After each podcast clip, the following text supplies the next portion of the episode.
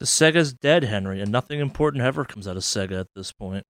Well, no, there was a bit of news, but I didn't see it worth like newsing on at all. Even Like all Sega news.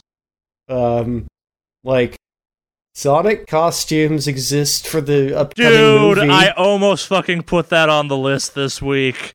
Yeah, God, Ah, I- I- why? What?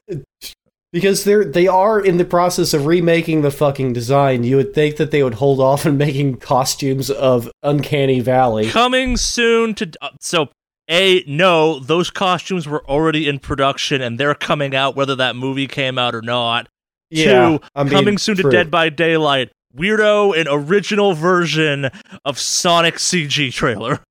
Yeah, the scariest of killers yeah. Just make just make uh, the the new Sonic mask an optional skin for literally any of the killers. Yeah. I you could build a whole horror franchise just around some dude Ooh, wandering ooh, around in throw, that it- throw it on either the clown or the nurse. sure Let's just double the horror. Sure. So that you can still see. I mean, is they're very clearly dressed as clown and nurse. put it in so death it's like- garden as well Yeah. Though it would make more sense for it to be, you know, the scavengers.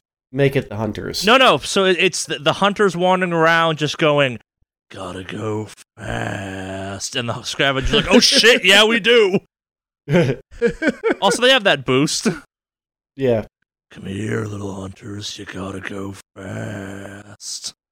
The harvest demands you go fast. This is all still Sonic jokes. Yeah, that make Yeah. me happy. Gotta go fast.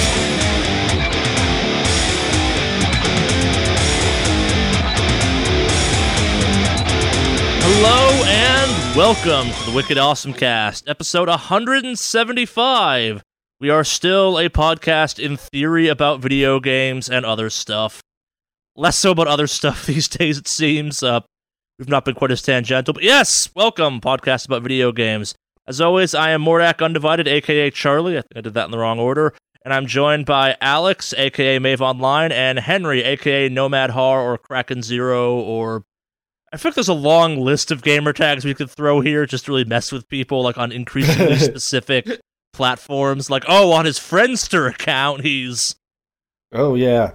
On Steam, I'm berries and cream. yeah, yeah, yeah fuck that. Change your game. I hate your doesn't like Steam gamer tags so much.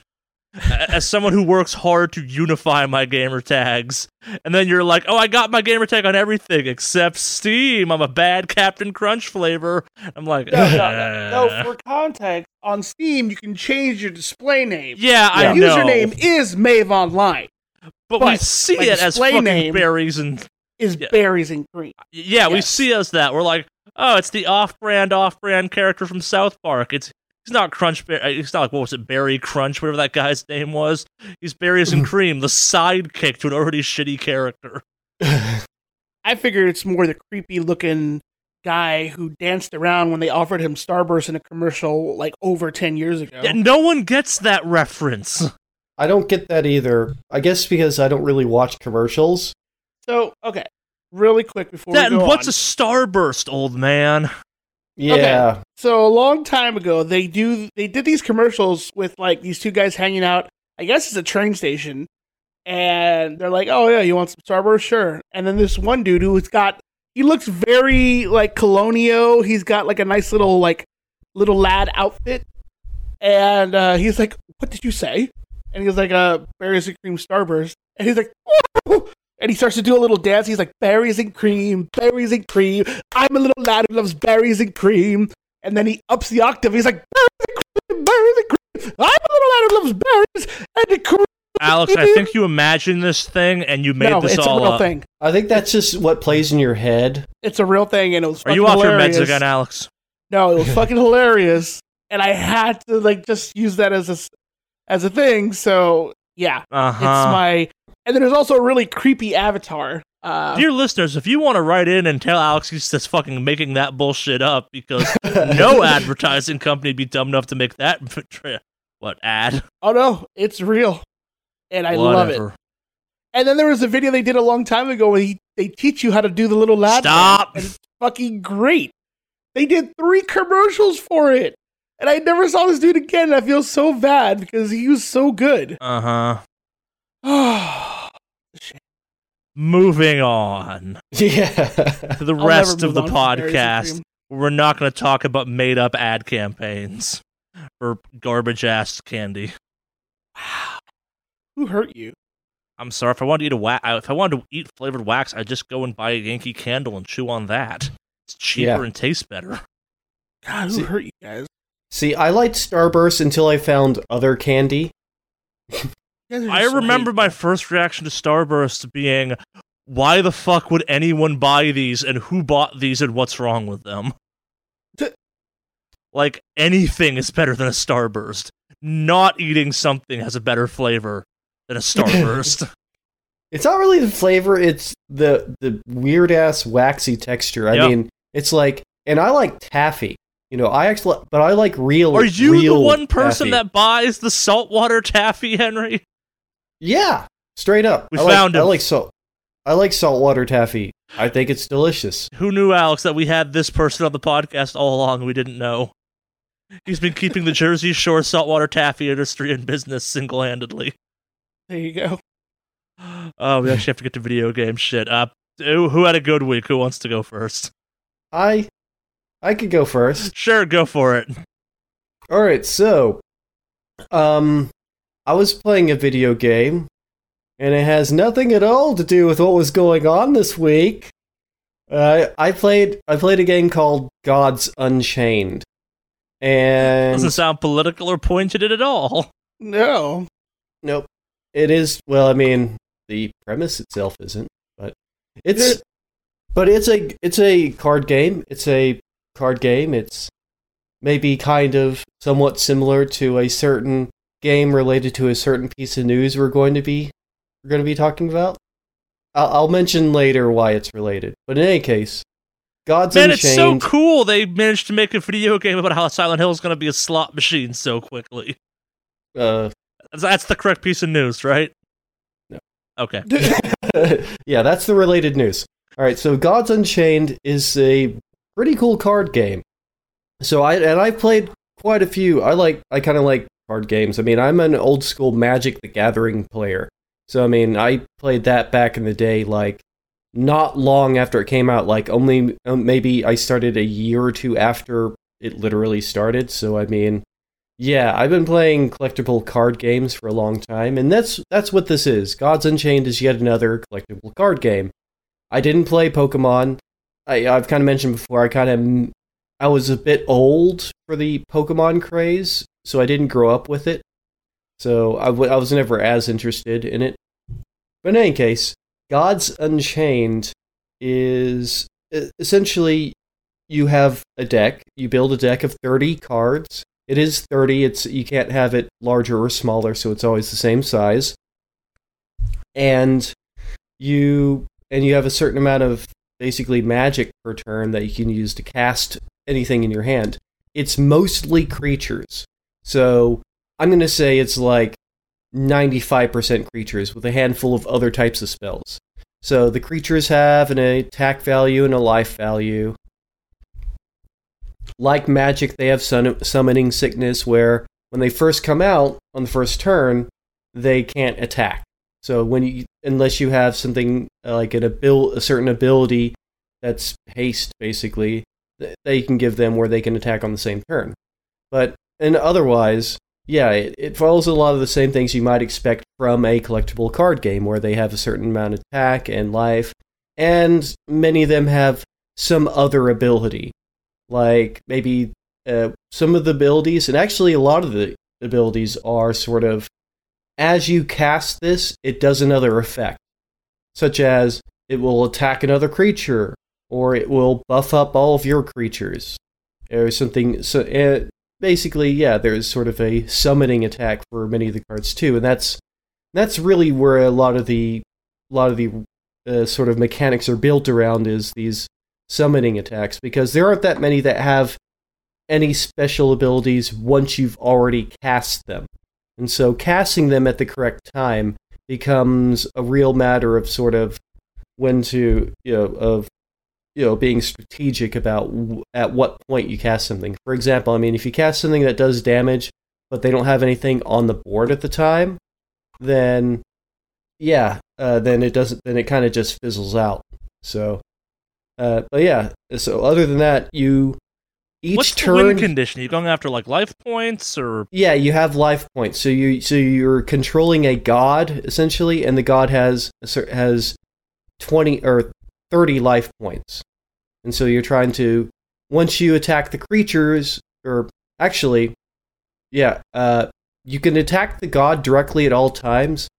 So uh, unless they have a certain type of creature, certain type of creatures are front like so so basically they're front line and so you have if there's a front line creature out you must attack that creature first Huh. there's also backline creatures that can't be attacked unless you they don't have any other creatures on the on on your side so you're that if you're controlling a creature with backline they can't be attacked as long as you have other creatures so that's good if you have a creature that actually has for example there's a couple of creatures with an ability you can unleash uh, instead of their attack.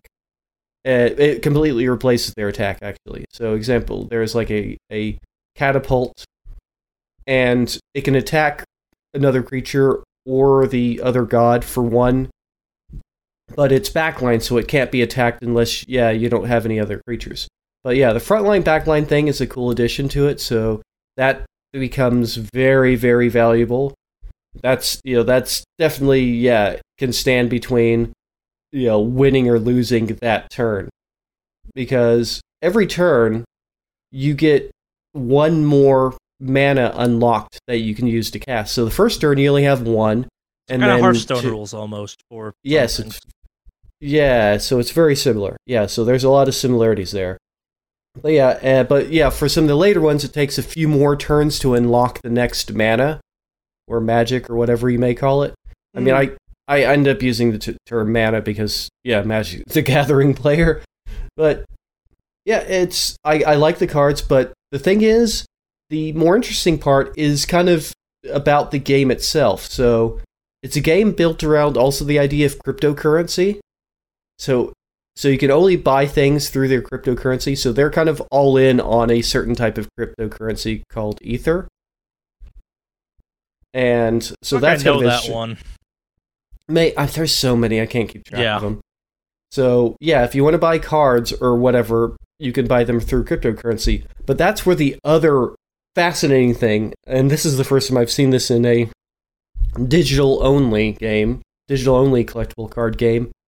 You own your cards, like you properly own your cards. Like well, that's one of their things. Like what if you buy when you're opening packs, even the ones you get for free, they're permanently yours. You can Hmm. trade them. You can sell them. you can- Artifact did something similar, I think. yeah, I, I I'm not aware of that game, but yeah, with this one you own your cards, and so even if you leave the game or like you know, whatever case, they're yours. So I mean, I guess as long as they they have any sort of a system up to support it, the game the cards are permanently yours. But I mean, I think they're also because of the cryptocurrency link, you own them in the cryptocurrency as well. Somehow, there's I it's not quite clear how that works out, but in any case, yeah, I mean they aren't just digital things, but the, you don't really own them. You know, they're actually point of sale rules, which I mean I've mentioned before. I'm a big fan of that. I think that's I, I'm a big fan of actual point of sale doctrine that once you buy something, you should have the ability to sell it if you want to, like for video games and Mhm. such. But yeah, in this case, yeah, you own your cards. They aren't just like digitally leased out to you. So that's and so that's that's kind of unique. Somebody already sold one of these super rares for like thousands of dollars. Because that's the other thing. They there's chances to get a super ultra rare there where there's really literally only one of that card period. Not yeah, so there's no other of that card, so it's literally super unique. Nobody else will have that card. So and that's what got sold for like several thousand dollars. So and uh, yeah, and they basically run raffles. It's still technically in beta, So there's they're still ironing things Hmm. out. Like I'm trying to get online to stream with it, even though my com- oh, the soft it runs not great on my current computer, or will you know missing video card computer. Mm. And so, but I have a bug that I need to show the devs, but I need to like VOD it so I can actually show them, have something to, to present to them. But yeah, um, but yeah, the the game is fun, and yeah, I will mention how it's linked into our main thing a bit later. Uh, I I think I think we can guess, but we'll we'll let that mystery linger because it's obviously about Silent Hill's uh, new uh, yeah. what's it called Yeah. slot machine future. Yep. In uh, in other news, I started watching an anime called Ascendance of a Bookworm. It's a simulcast for Crunchyroll this Ooh. season, and yeah, and so I have I have a I have I mentioned before I do have a Crunchyroll like Also, uh, I've account. actually always meant to ask this question because you speak Japanese and you're relatively fluent in it. yes How do you watch your anime? Like, I, I'm assuming it's not dubbed for all of the reasons above, but do you even bother with the subtitles still, or no? I mean you can't take them off Okay, like on most everything I've watched, like you know, like on Crunchyroll, there's not an option to take off Fair. subtitles as far as I can tell. Um, I don't think there is, but yeah, I but sometimes I leave them on because, I mean, I'm not super awesome fluent in that there will be words that I like that I'll be like, uh, I don't know what that means. it's also slang and stuff that like you never heard that word before because didn't make you were in a context where it never popped up. Yeah, I mean, I, I but that's the thing. I actually know a lot of slang. It's when something really technical shows up because I mean, you could say that you know I probably have the you know approximate level of like a middle schooler at Gotcha. this point or something. Mm. So I'm I'm missing some technical stuff. Like I would find it very difficult to talk about like my degree, like or, you know, like talk about programming in Japanese. Gotcha. I would sound a bit like probably a middle schooler talking about programming. Which could be be kind of badass, but I get the point. Yeah. And so, yeah, I, I definitely do leave the subtitles on there, but I usually don't look out, down at them that often. Because, yeah, I mean, for the most part, it's, you know, what's happening in a lot of stuff is conversational. I will say one thing depends on the anime, because there's some of them that are definitely aimed at older crowds, and so they will use more, way more sophisticated vocabulary and language. I mean, for instance, like JoJo's Bizarre Adventure uses some pretty sophisticated language because it's especially with the later kind of iterations of it. Like by by the time you get to the third one, Stardust Crusaders, they're starting to use a lot of really technical terms because they're it's uh, that's where it kind of really started to come into its own as sort of less just less Dragon Ball and more myst- like suspense thriller Mm. and it really hits that in the fourth in the fourth season or the fourth not I guess the fourth iteration of JoJo but in any case yeah I when I watch something but yeah and yeah I've been I've started watching a brand new one called Ascendance of a Bookworm and it's about a it's another one of your isekai or sort of other world ones where somebody from our reality gets stuck in sort of another reality Mm. and it's a it is a fantasy reality but and the character that gets sent is a woman it hasn't really specified how old she is but she seems to be maybe like fairly like early 20s woman that like passes away for some reason i don't remember if they even specified what she died of but she gets reincarnated in another world in a, in like a little girl like a young a young girl who suddenly kind of remembers her past life as somebody from our world Hmm. and so but the thing is the world that she all right so the character the original character the character that gets reincarnated she was a librarian that loves books just like absolutely adores books. That's where the bookworm thing comes in. She's like she was actually going to be a librarian so and she gets reincarnated but the world she gets reincarnated into it is a pre-movable type era Books It are is a- illegal. well not illegal. They're rare. They're like like the books were before the printing press. That books are super rare because they have to be copied by hand. Mm. And so she's like spends the first episode freaking out over the fact that there's there's like no books anywhere. She's so uh you know, if you want to watch it, I don't want to give it away, but you know, that much away. But yeah, I mean that's that's something that's like given away in the PV that's like oh god, there's no books. I'm a bookworm and oh god, I I got it's reincarnated me into the worst reality where there's no books. But it, there's the implication in it that I mean, even in the title, that she's going to probably invent the printing press there just so she can read books. Uh, it's uh, as a as a major book reader myself, as a book dude, I yeah, I kind of I'm having a lot of fun with this one, and because the thing is, these isekai type anime, oh, there's so many of them. There's so many of them. There's a parody bringing several together. Uh, I don't know if you uh, if you're uh, if you're familiar with Isekai Quartet, which is also I on. don't even know the phrase really. It's they'll yeah, Isekai Quartet is also on Crunchyroll, and it combines four Isekai things. And it's funny because you have this sort of mini alliance between the people that were basically the main characters that are from our world, and they all realize you're you're from like our my reality, aren't you? Uh, and they're even throwing in more for the next season. But in any case, yeah, it's it can be a pretty tired genre if you aren't really being creative with it.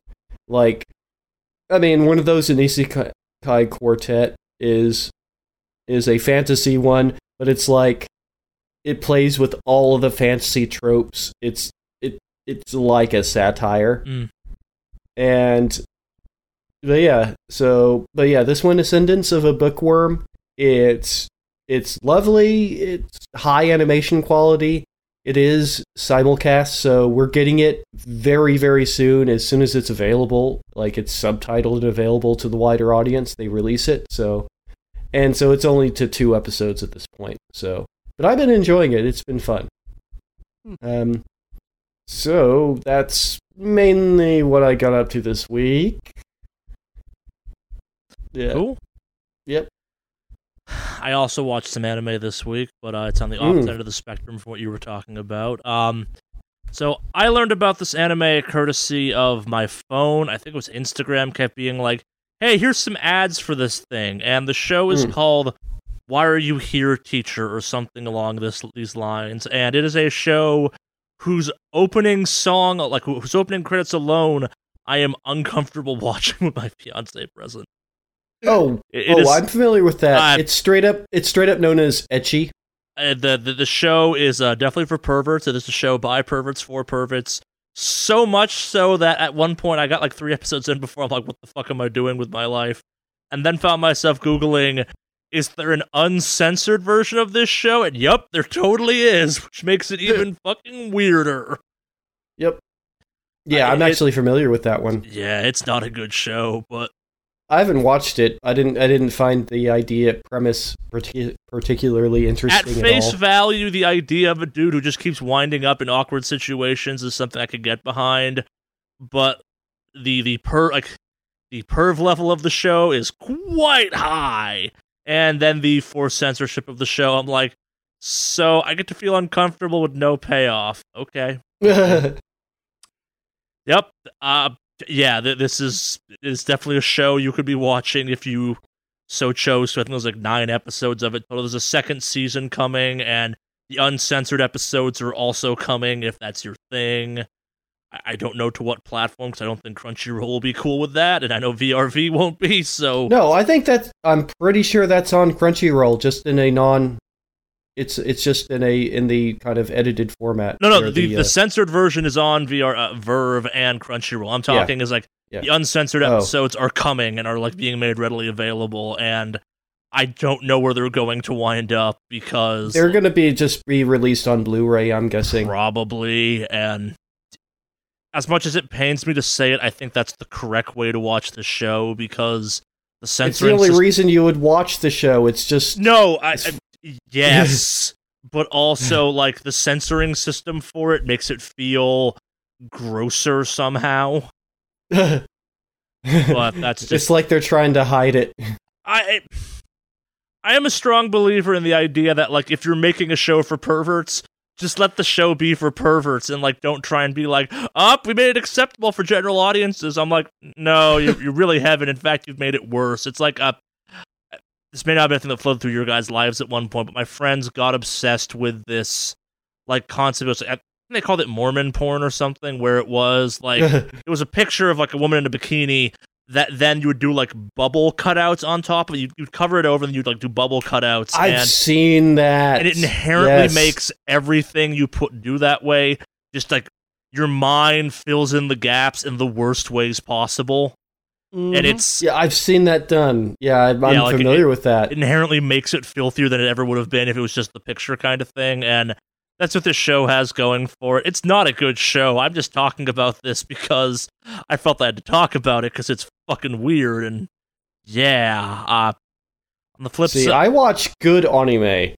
I do I too watch- typically, but my phone was like, "Hey, there's this thing," and I'm like, "Yeah, I got an hour Sure. to kill. Let's check I'll- this bullshit out." They're like eight minute I'll- episodes.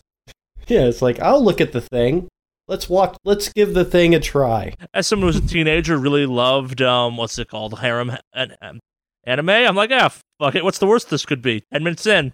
Well, anime's come a long way in the being bad category since I last dove in. Cool. Uh, but in more important things, uh, I finished the Shadowkeep campaign. I like the ending for Shadowkeep a lot. I'm now kind of in the pseudo endgame for that. I've been really enjoying the new seasonal activity, which is the uh, Vex invasion. I think it's a real cool quick burn activity. It's exceedingly grindy, but also it's a horde mode, so it's not trying to hide its grindiness. I there's a lot in the Shadowkeep expansion I like a lot. I may start playing up a second character soon, or I may just stick with my hunter for the foreseeable future. I don't know. I, it's I mean, in a weird So, spot is the- rating wise because I can't do it because wedding is literally happening next week, and I can't gear up for the new wedding or the new raid because yeah, I have life in the way. So it's kind of a weird limbo thing of what can I get done in three hours that will feel like meaningful progress. Oh, Gambit. Hmm. Guess I'm playing Gambit a bunch. I was already doing anyway. So, is the moon still The haunted? moon is still unbelievably haunted. Uh, it Moon is. is incredibly fucking haunted. yeah, it's stupid haunted still. Your efforts do nothing to make the moon less haunted. In fact, they might make the moon more haunted, technically. uh, it's it's weird. So, and I think it's worth talking about this idea where some people are talking about how they feel as though the Shadowkeep story is unfinished, and Mm. and I, I think we have to have a conversation about this kind of come this time next year when the full year three is done, because at least the way I've interpreted the way Shadowkeep's campaign works is it is the introduc it's it's like it's the introductory chapters to the story that is year three because and this is kind of where like it gets semantic for Destiny. So Shadowkeep and season eight, I think is what Undying is, are separate things. Like it is possible to have bought season eight, um, the season of the Undying, and not Shadowkeep. You shouldn't have, but you could do that hypothetically. And the story of Shadowkeep is about kind of there's this thing, and it's causing all this shit to go down in the in uh, what's it called in um, um season of the Undying, and I suspect we're gonna be building off that for the rest of the year. Like I think the story of Shadowkeep will come to an end with the final season of year three, as opposed to at the end of Shadowkeep. But also, I think the ending of Shadowkeep is it's cool, it's trippy, it's hints at some stuff. They're they are setting up some potentially cool concepts for the eventual Destiny 3 we will be getting probably. Uh, it's there's a lot going on in Shadowkeep I thought was cool and then the the stuff around it, like the cleaning up of the progression system, the making certain weapons now bounties. I my um, my, my quest log is cluttered to the brim, but also in a good way. Like there's lots of stuff to do.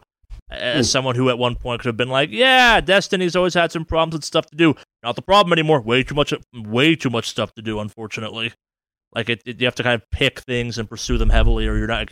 It's now hard to ambiently complete lots of things at once, which I think is good. Like it, it makes it so you're actively pursuing specific things. Like there's a bow, an exotic one I want pretty badly because it's great in Gambit, and I just don't have it yet.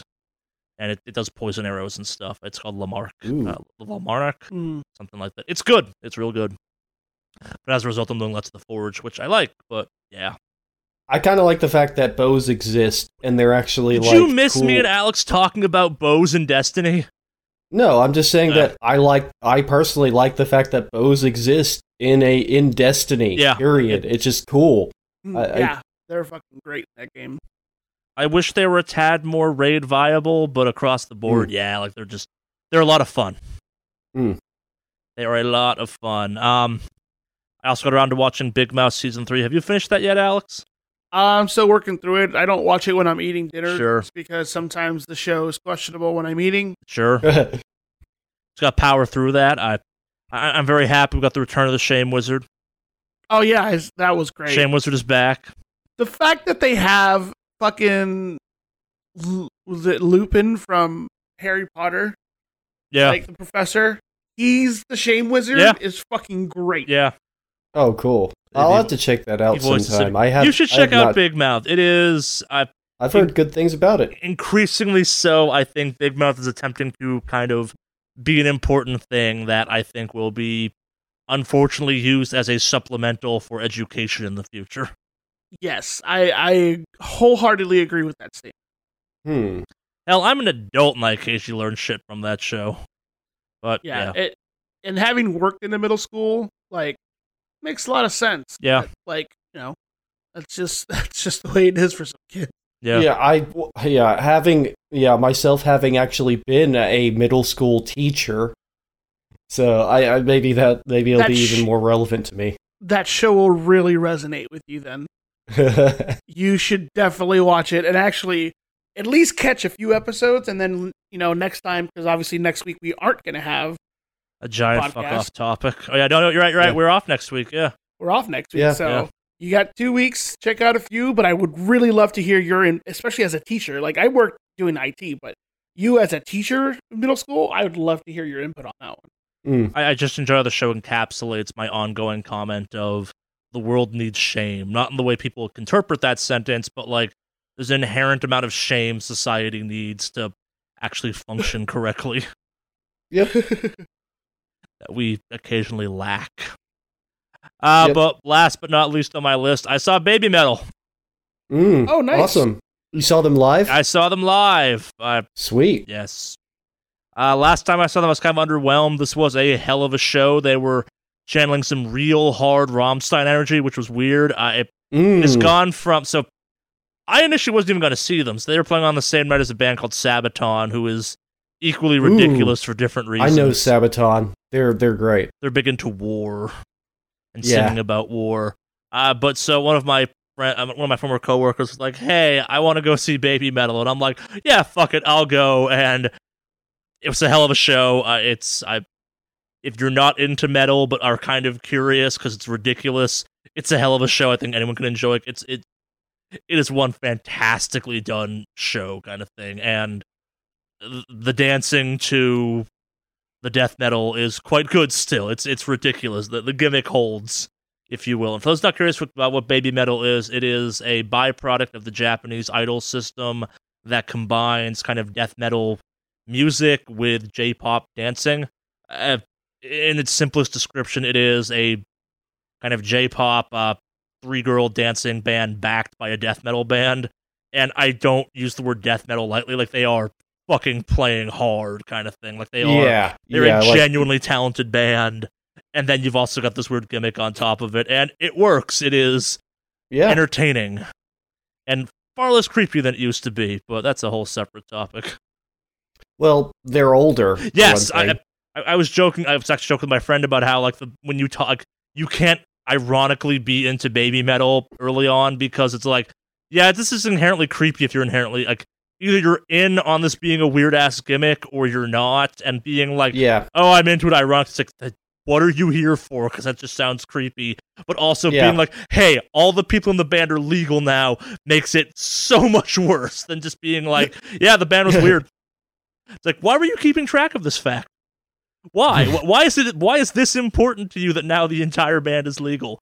I agree. It makes it less creepy, and I'm no longer making the if you've been to a Babymetal show, you're on a certain list jokes. But why did you know this factoid?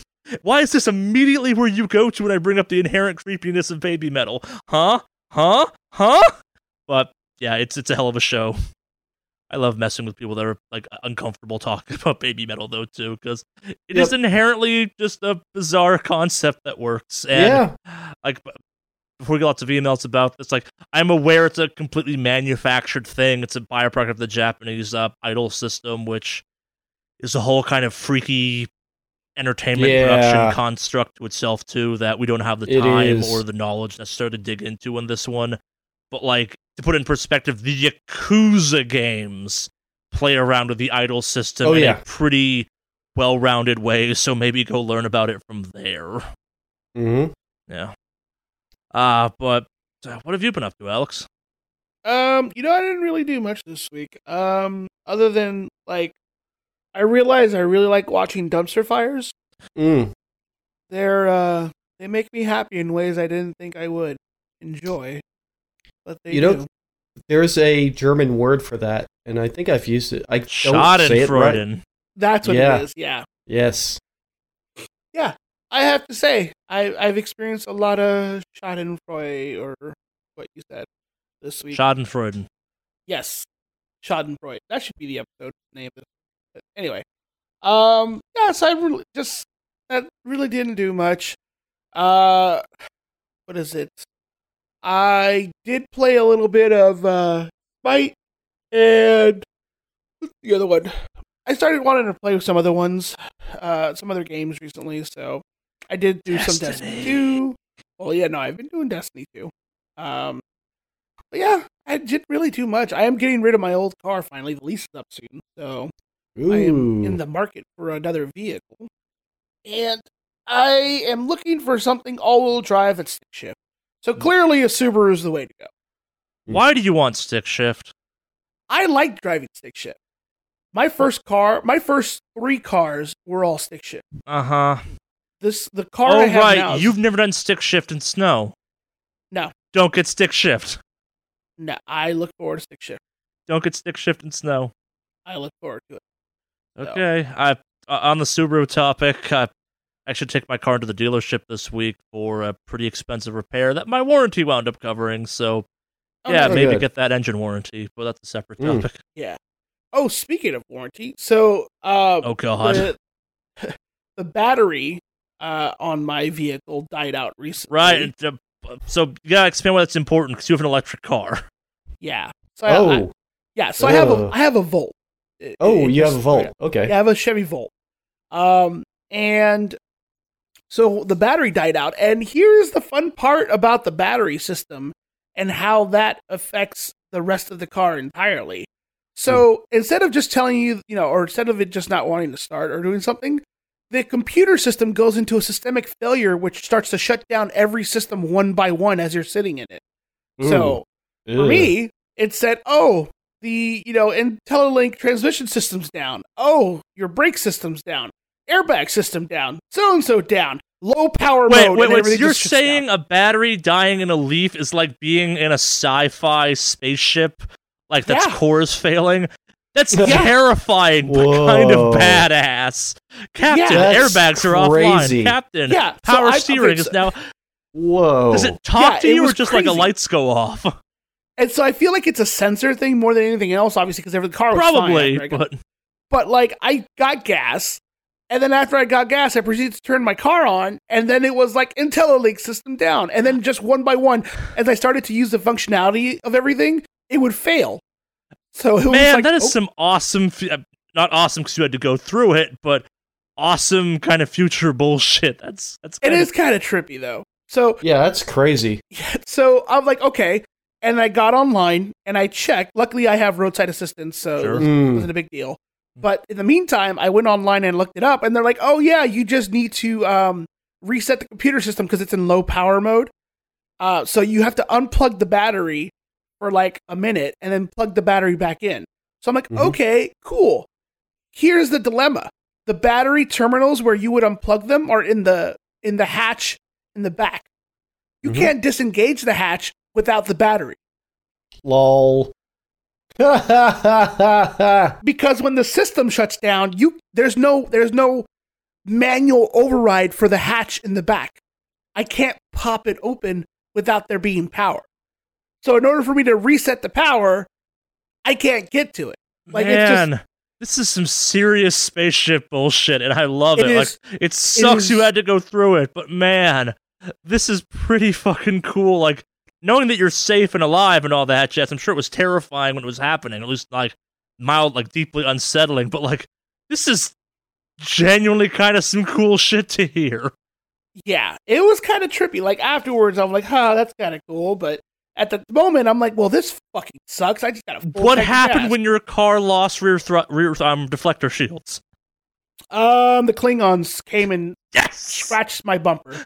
So, yeah, no, it was just crazy. So luckily though, they do have these like, so the, the so the tow truck guy shows up, and he puts the you're able to jump the car with these like wires they run from the trunk to the front of the car.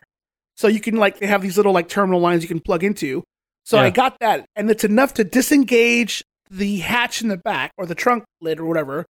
Um, and then I unplugged the battery, and he takes off the terminals. We wait about thirty seconds, and then kick it back on.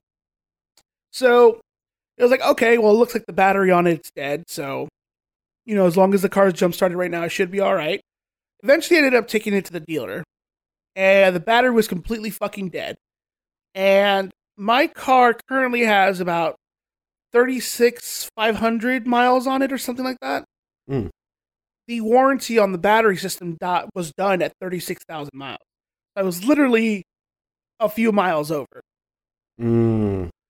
So that's actually wonderful fucking design. Actually, no, I scratch it. Take that back. The warranty expired at 36,500. I'm at 36,600 something.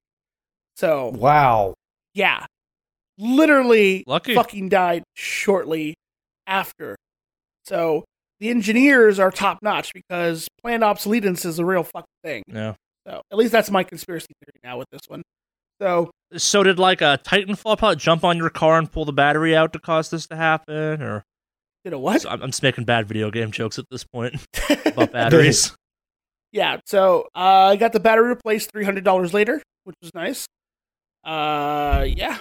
So now I'm like, well, the lease is up soon. I can get rid of this. And I was a little panicky at first because the way leases work is you have to return them to the dealership you bought them from. The only thing is, I moved a thousand miles away from the dealership I bought it from. well, thank God you're coming into town for my wedding next week. Mm. Well, I'm flying. I know. but yeah, no, I have to uh, figure out a uh, well, I have to figure out some other method. But I know from what I was reading is if you moved a significant distance, uh, Chevy will find a dealership nearby to take the car off. Hmm. So, but I'm gonna CarMax it sooner, probably. Get rid of it. Yeah, may I recommend owning your cars actually, if you can afford to. Huh? May I recommend owning your car if possible? Oh yeah, no, I'm gonna I'm gonna do a purchase. Yeah. Yeah. You can put anything you want on that car, a sweet ass spoiler and a sweet ass spoiler. Well, see, that's the other thing too. I wouldn't really do that much.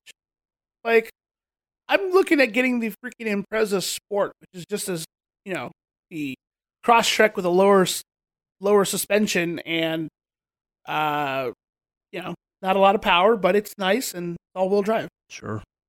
We are not a car podcast. We have to move on. I know. But yeah, so I figured I'd share that little fun story of No, watching the everything battery thing is fucking systemically nuts. fucking fail. That's, that's, that's a, Yeah. that is some Star Citizen slash uh, Elite Dangerous bullshit of like the core has been breached, critical systems going it's literally down. what it felt like. Yeah, it was I- like it was it's- yeah, because like oh yeah, no, your transmission's dead. Oh here, let me just put on the emergency brake. Oh, you want to use the emergency, Emergency brake? brake is emergency failing. brake system's down. Failed.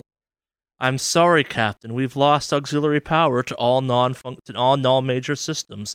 Major You know systems what- defined as brakes, windshield wipers, life support. What?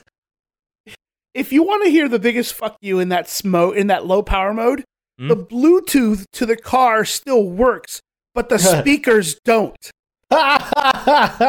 That's Okay, that's amazing. a- My car actively maintained a connection to Bluetooth to the fucking system, but the speakers did not fucking work. you want to talk about shit tier design? well, that's because Bluetooth Yeah. is actually a sacred uh, Viking rune that gives cars power. But yeah, Yeah. So anyway, I figured you would enjoy that little tidbit. That's yeah. That's pretty good. yeah. Yep. I'm actually surprised I didn't share that with you because that happened the day I was supposed to drive my parents and my family back to the airport. Ah, So, yeah, Mm. that was a little bit ago, but I figured since I brought up the car, now Yeah. would be the time to share that wonderful adventure. Mm. oh sure. So, other than that, I really didn't move much other than get ready for uh, Charlie's wedding next week. So, Yeah, I, I, we've alluded to it. We will not be doing a podcast next week. I'll repeat this at the end because wedding happening and my life next weekend is going to be hectic as hell, and people are Yep. going to be all kinds of weird places, and yeah, well, my understanding was we were going to do a live podcast recording. we might try and still do that, but I, you know, Jen's family actually wants to meet me after we get married, and vice versa. Yeah. So, like, and that's on Sunday, and I'm like, I'm like, can I ditch your family? Go, no, I probably shouldn't even ask that question. That, that's Mhm. probably a great way to start off a wedding on a, a marriage on a bad foot, where it's like, hey, um, we spent all this money. I'm gonna go hang out with my friends who we do a weird podcast with.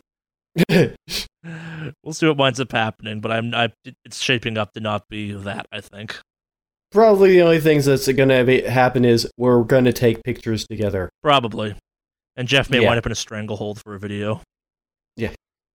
as often happens. Someone else could strangle him this time, and ask him why there's no podcast this week. Yeah. Yeah.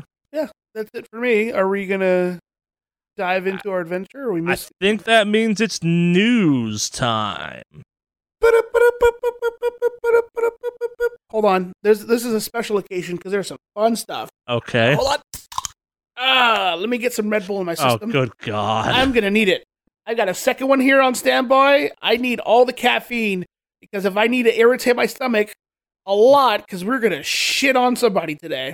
All right, so um, we're gonna start off this week with the big elephant in the room, if you will. The it's been dominating most news cycles on many gaming sites. I'm sure everyone's talked about this, or will be talking about this sooner rather than later when it kind of it, it made it to real news, all that jazz. And of course, I am talking about the uh, new World of Warcraft Fox race that's coming in the next expansion. Fuck yeah, furry shaman. I'm in. Explain these fucking foxes to me, Alex, Okay, so the because they I don't think existed previously. So they actually were released as part of one of the new races in uh, Sure, WoW currently. cool. And um, they help out the horde as part of a quest line in a desert area. And a lot of people were thinking they're going to be turned into a playable race the way the assets were added into the game through patches, and it's confirmed. So you get to play as a fox, and the dance it does is from what does the fox say? So, Ah, Yeah. yes, that. Mm-hmm. Yeah. and the alliance are getting the mecha gnomes. So you get gnomes that have been partially transformed into robotic uh, parts and stuff. So that part's kind of cool. But this all fails in comparison to the real Blizzard news this week, which, if you've not heard about it this week, uh, kudos to that rock you're hiding under. That's impressive. Yep. Yeah. That's an impressive ass rock you found. Uh, so this one's a doozy. It's got lots of facets to it, and literally managed to span an entire week, not just the outrage of it. And it starts off relatively simple to explain, and kind of snowballs from there. And it was as part of uh, it wasn't international. It was um just a grand finals tournament for uh Hearthstone, It right? was, yeah, it was a Grandmaster, the, Grandmasters. their Grandmasters tournament. uh what's it blitzchung the player i'm getting the name Yes. right right yeah blitzchung kind of innocently said as part of his finals speech uh free hong kong revolution of our time Yep. and then shit went sideways uh so to, to, to summarize kind of the initial events pretty quickly blizzard then proceeded to yank uh, blitzchung's winnings ban him from grandmasters competition for a year and the two casters that were interviewing the guy at the time also proceeded to get fired. Yeah. Fired and banned from any future events. Yep. And So that would have been bad enough on its face. Like, that's a simple situation that looks shitty and does not paint Blizzard in the best light.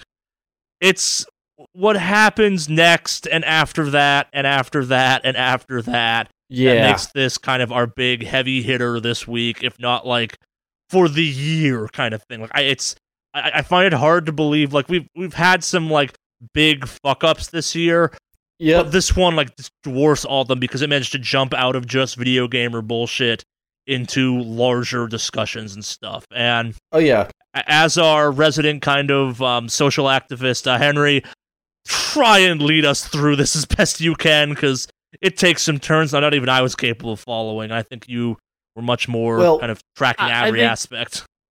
They Well- combined, we have some good knowledge on this one. Yeah, I'm not saying we're not knowledgeable. Yeah. Just I think Henry's kept up with every kind of twist and turn of it better than we have. hmm But essentially, I mean, all right. So I want to give a little bit of background about what's been going on in China and Hong Kong and what this, you know, what all of it means. And so, eh, just very quickly. So, if you weren't aware, if you're listening and you aren't aware, and you maybe have become aware because of this situation, And we've talked about this multiple times in the podcast. I think by now, Yes. too, at least alluded to it. Yeah. And so there have been a series of, well, an ongoing series of protests, pro democracy protests in Hong Kong. It's initially started because of a new law they were tried they had put forth to because essentially Hong Kong and China have been sort of a you know one country two systems thing where they were allowing Hong Kong to be mostly autonomous but still under Chinese rule. This is after you know like around you know back Eh, you know 18 years ago whenever the transition was taking place. To put in perspective how long these protests have been going on, they started back in March. We are Yeah. recording this podcast in October. Yeah. And so they've been going on for a while, but it was spurned on this new wave of protests were on by this new law, this extradition law, which would allow people to be extradited from Hong Kong into China, which is kind of breaking that sort of two systems idea. And so what's come out of it is, yeah, a series of protests. There's also a couple of things, such as the eight words that Blitzchung said, which, which as you said, that was. Uh, you know, uh, liberate Hong Kong, revolution of our times. I Mhm. mean, and as well as there's another one that's uh, five demands, not one less, and which is also related to it. And so, yeah, so that so that's what's been going on. There's also other horrible things that have been going on. Just look up what's been going on with the Uyghurs. I don't want to go into that, but yeah, this this one was specifically about the pro democracy protests, and so yeah, they've been cracking down on them hard, like very hard, military hard. Like they brought out live ammo recently to deal with to to crack down on the protests. So yeah, it's it's entered a very dark era already. So what's so the fir- so just doing this was just seen as you know obviously obviously China said you know they that that was you know some Chinese authority said no that can't you know we can't allow that you know that's not allowed because there's also something called social credit system that they have in China and that's a whole thing of itself It as is well some crazy Black Mirror bullshit. yeah Yeah, oh, literally they made Yeah. a Black Mirror episode on that so Yeah. No, like just to kind of give you some context on that one, the system that they talk about for the social system will affect your ability to get loans, rent, and pretty much live. Even Like, travel if- inside the country via plane. if yeah even correctly. traveling inside the country yeah Passport, it affects all of it.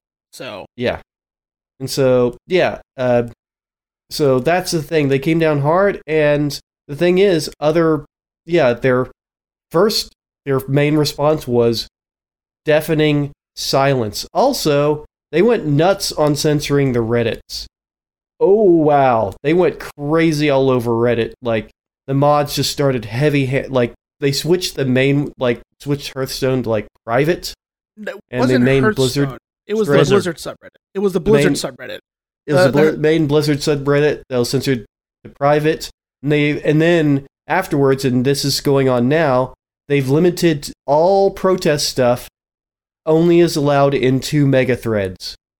That- because obviously they don't want it. They don't want all the threads dominated by loads and loads of protest stuff. So they're just literally deleting any thread.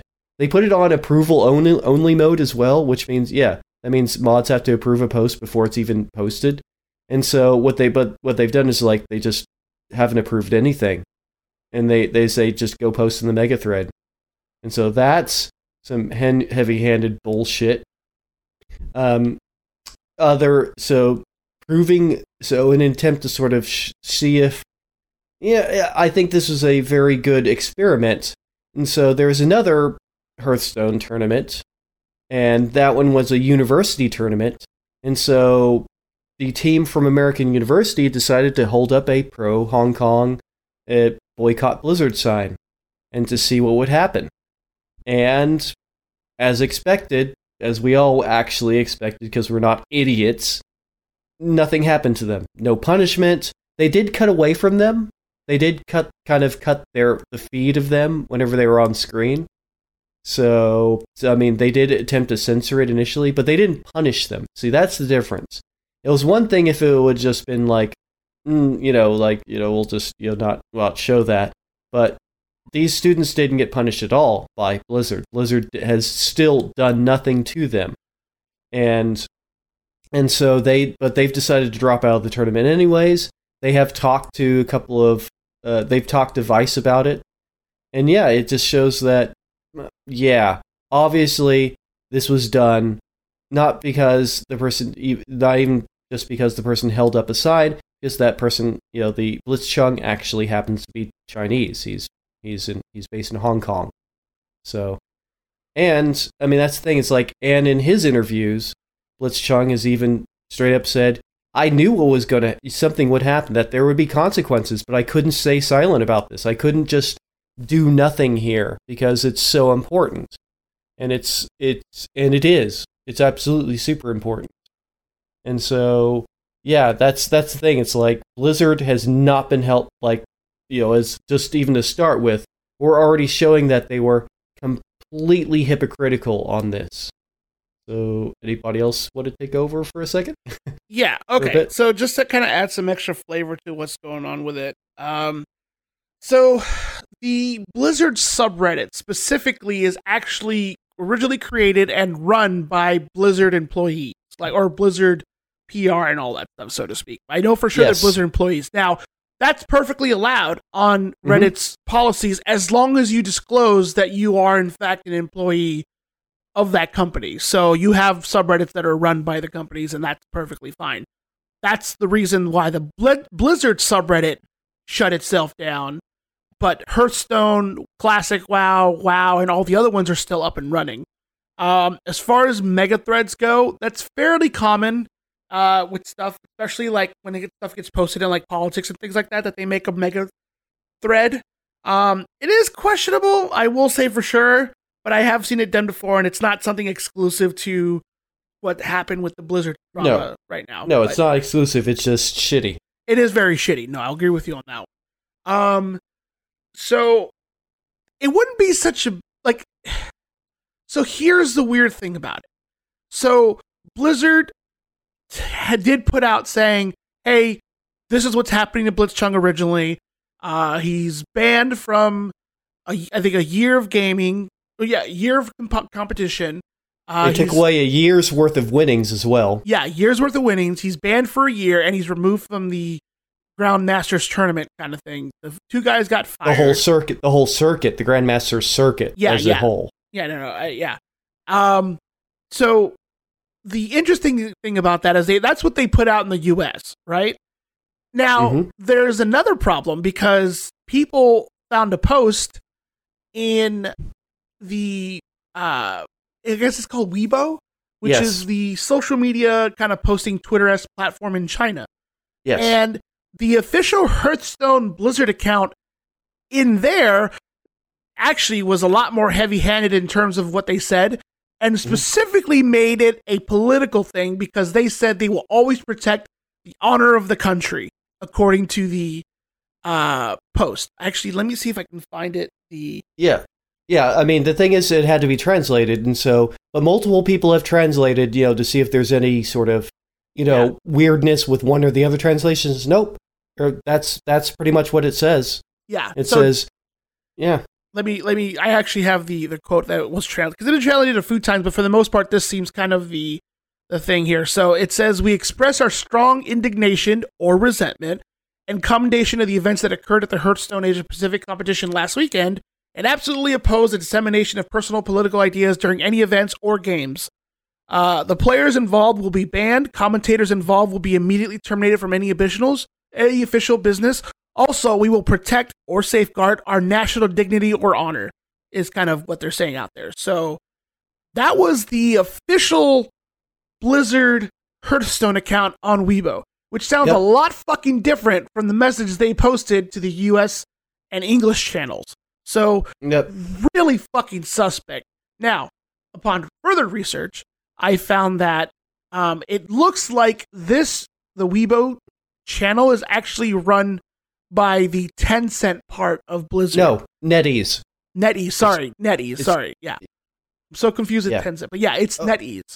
It is NetEase. So I mean, that's People developing that this- Blizzard, uh, not Blizzard, um, that Diablo mobile game. Just the for copy and reference. pasting their old game into Blizzard. Uh, uh, Yeah, things. but totally also different. also NetEase is how World of Warcraft runs in China too. It's through NetEase.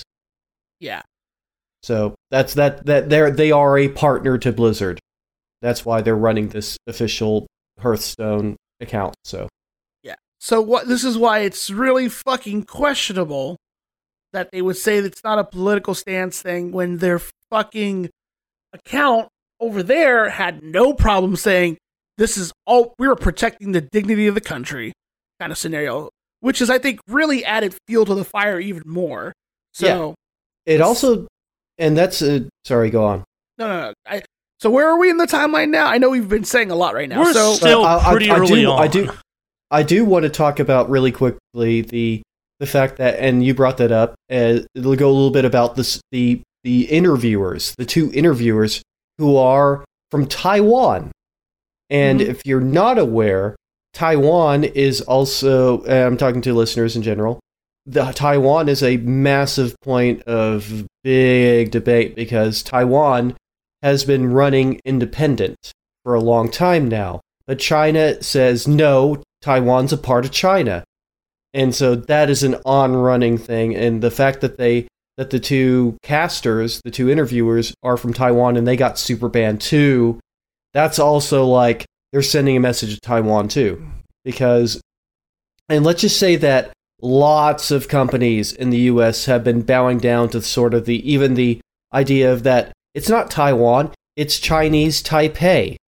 So if you ever hear the term Chinese Taipei, that's because somebody is basically uh, bowing to China on their demand that Taiwan Taiwan isn't officially a country.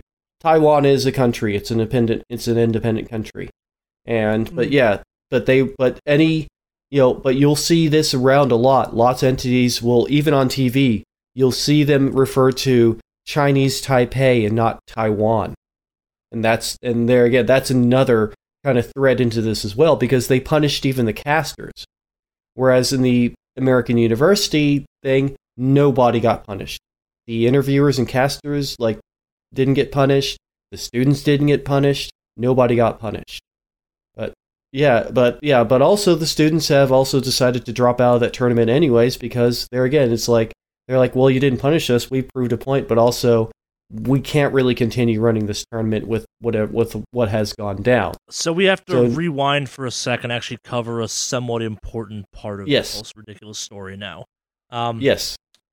So, uh, the, um, the, the justification from Blizzard on this one uh, relates back to a rule Blizzard has in place that essentially states that uh, Blizzard can kind of, without really justifying it, step in and have uh, disciplinary actions against people that. What's the exact wording on this one? It's a, s- it's a s- it's super vague. Yeah, it is it- it- purposely super vague. If you basically do anything to harm any group in any way or just to harm the image of Blizzard in any way, they can punish you. yeah. But it's so purposely super vague. and I'm having a hard time remembering it because, as Henry's saying, it is so intentionally open ended. Like, and a lot of people have historically interpreted this to be like if you got on Twitch or something, or were kind of just going on about white supremacy bullshit or something, then they, then Blizzard could step in and be like, "Fuck you." But this is kind of the first major instance, uh, at least people are generally aware of, of it being used to and to turn this into a free speech debate for a second too. Like it's you can say whatever the fuck you want within reason, kind of thing. Like there are certain rules like don't yell fire in a movie theater, but you Yeah. are victim of consequence. And Yeah. there's an argument to be made that Blizzard has every right to step in and say we don't want you voicing political opinions on our platform. The issue is that it seems to only apply in certain circumstances, and the way this rule is Yeah. written is that it seemed to kind of indicate it's like it's the no no you can be political just don't be like bad political if that makes any sense and or be political. Well, essentially, it's not even be political. It, it's so vague as to be don't be a heel. we'll just we, we can just we can just selectively do anything we want at any point. Like Yeah. I said, the American university students who held up a pro Hong Kong sign, pro you know pro dem- democracy protest sign, as well as you know it also said you know protest you know boycott Blizzard. They didn't get punished at all. yeah Zero. Absolutely nothing. And there may also They be an didn't get- aspect of that was after kind of the shit hit the fan and disciplinary action against them would just have added more fuel to the fire. But But I'm Blizzard saying if they wanted to play consistency, Yeah. that's the thing. That's what they proved. That's why they did it. That's why the students did it. They wanted to see, all right, are they going to put the, are they going to be actually consistent on this, or are they going to prove that they are just being shills for the CCP? So, and we got our answer. yep, So uh, we're only on we're only on day two so Yeah, far it- of, of that's why I think we the had to take a step shitstorm. back though and just cover that because it's a big kind Yeah. of hinge point for a bunch of Yes. this whole ongoing story. so But oh, go ahead. Yeah. So okay, so let's see where else we are in the timeline right now. So we so we have radio silence for a long fucking time from Blizzard as far as like a follow up to all the shit going on.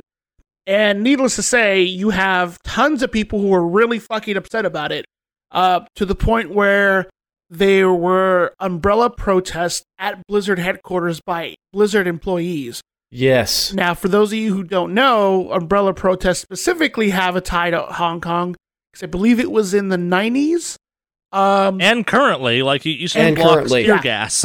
yeah, so Yes. they, they they've had tear gas fired at them, and so what they've used is umbrellas to kind of protect themselves. But it's it's been a symbol of kind of like protesting in Hong Kong since I believe the 90s. I could be wrong. If you guys want to verify that one on me, I, I don't know on I'm- the going back to the '90s. I know it's part of the protest now because of the tear gas. It's either check. Yeah. it's either the 90s or early 2000s. But- Early 2000s because that's after the handover happened. yeah, that That's makes more sense. be then. That makes Yeah. more sense. So that that'll be it then. Yeah. So so you have uh so you have that. Plus there's so for those of you who don't know, Blizzard headquarters has a giant fucking orc statue uh of an orc riding a wolf and it's surrounded by runes and the runes each have the company's like message or motto or things the values that they represent and two of them in particular that people have actually called them out on were uh think globally and i believe every voice matters Oh, yeah, So- that's them.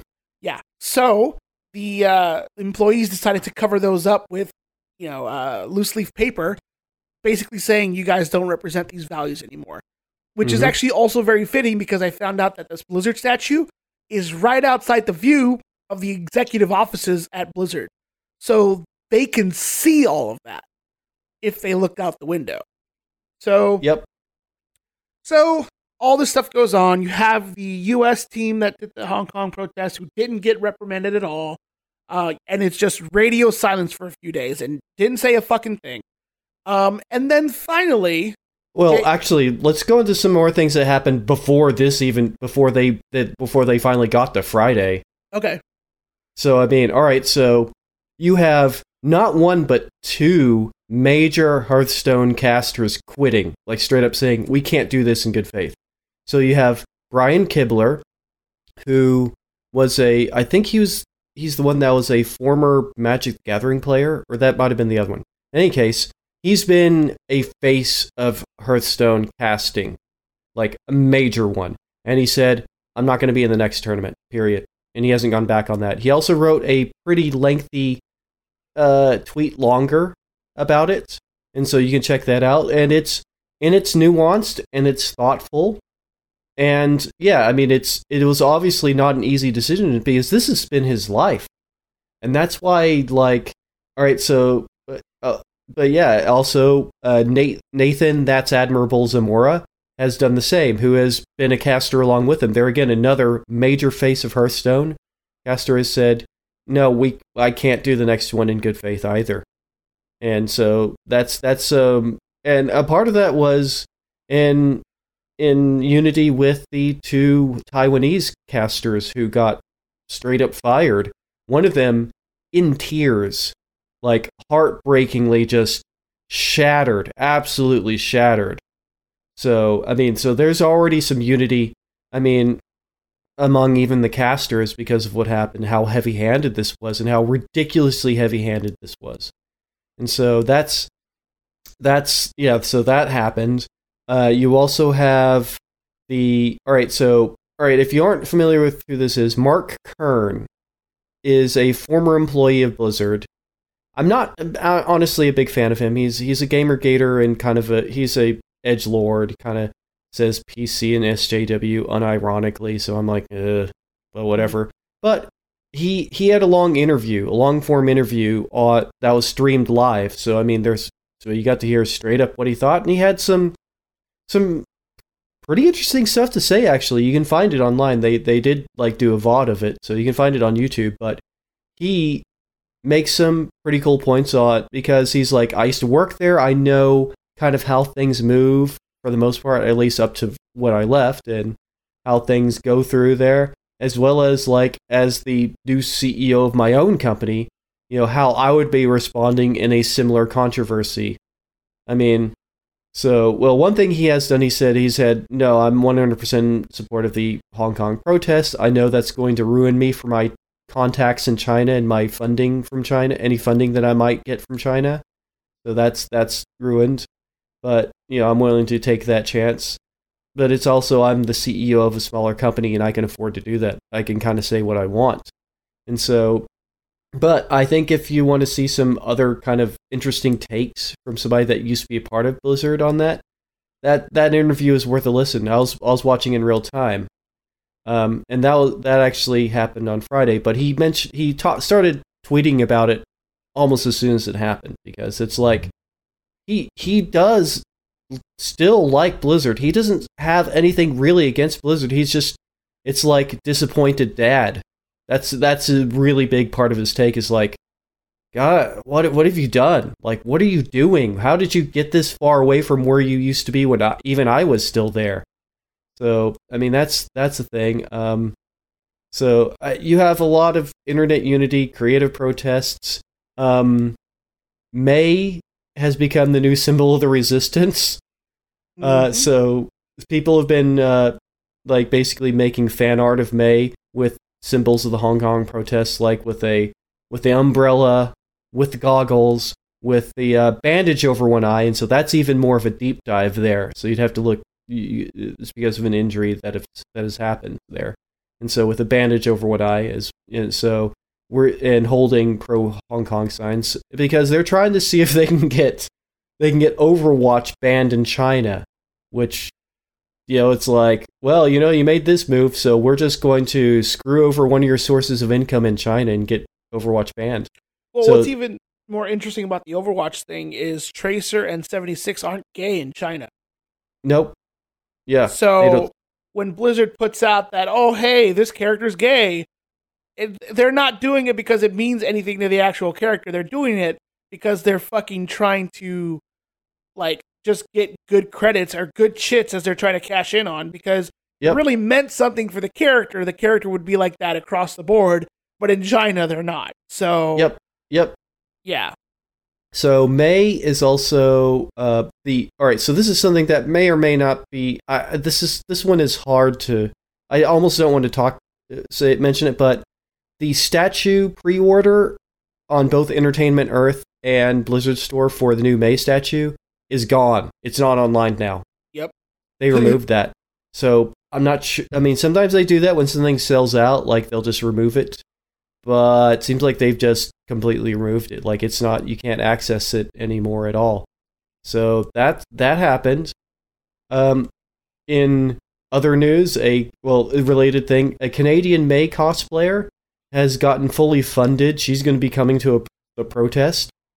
So, uh, see, so she'll be there, and so um, I think I've covered a lot of what I was going to cover before Friday, Friday, Friday. Oh, wait, there's a few more things for Yes. leading up right. to Friday. Okay, All so right, we please. So we talked about the cosplay. Okay, so we talked about the Mei thing. We've talked about the shoutcasters who said they've left. Um, Mhm. So now there's also a huge wave of people trying to cancel or just flat, oh, canceling their WoW subscriptions and things like that, or just flat out trying to delete their accounts. Mm-hmm. So Uh, so- apparently, Before you go down this, that was, I guess, proven to not necessarily it be seemed blocked, like- but man, was it suspicious. Yeah, it seemed like it could have been a more of a thing of like their servers were overloaded Yeah. with people trying to delete their accounts because I ran into that too. I couldn't I couldn't use any of the other methods for a long time and then I all of a sudden I could. So so Okay. all right.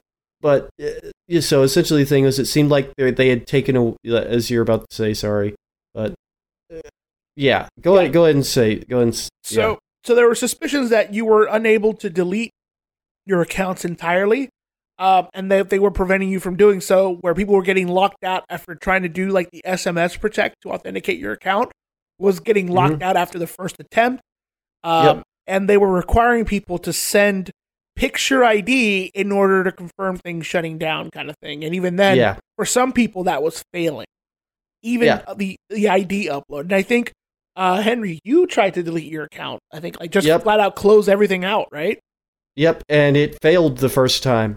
So there but you it go. but I put it through again after the apparently they either returned functionality after taking away or maybe it was actually just being like completely overloaded overwhelmed with people like me who have who are trying to delete their accounts yeah, I am what, deleting what may my have happened was they people may have accidentally caused a DDoS attack, kind of thing. Like that. it, that it is may that's a very plausible inadvertently, yeah. situation. Yeah.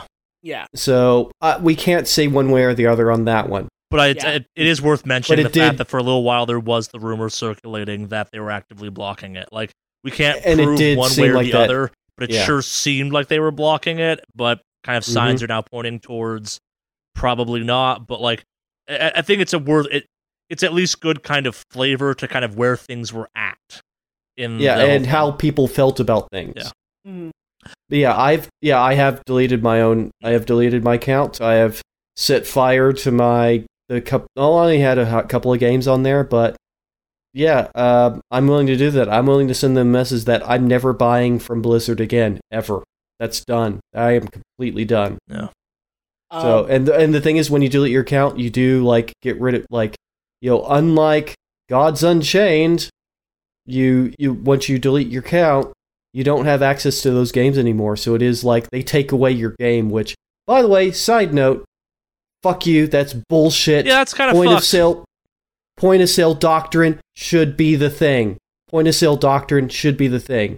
See, the thing is, is like, yeah, I should, I shouldn't like. It's like they came into my house and took the game from me.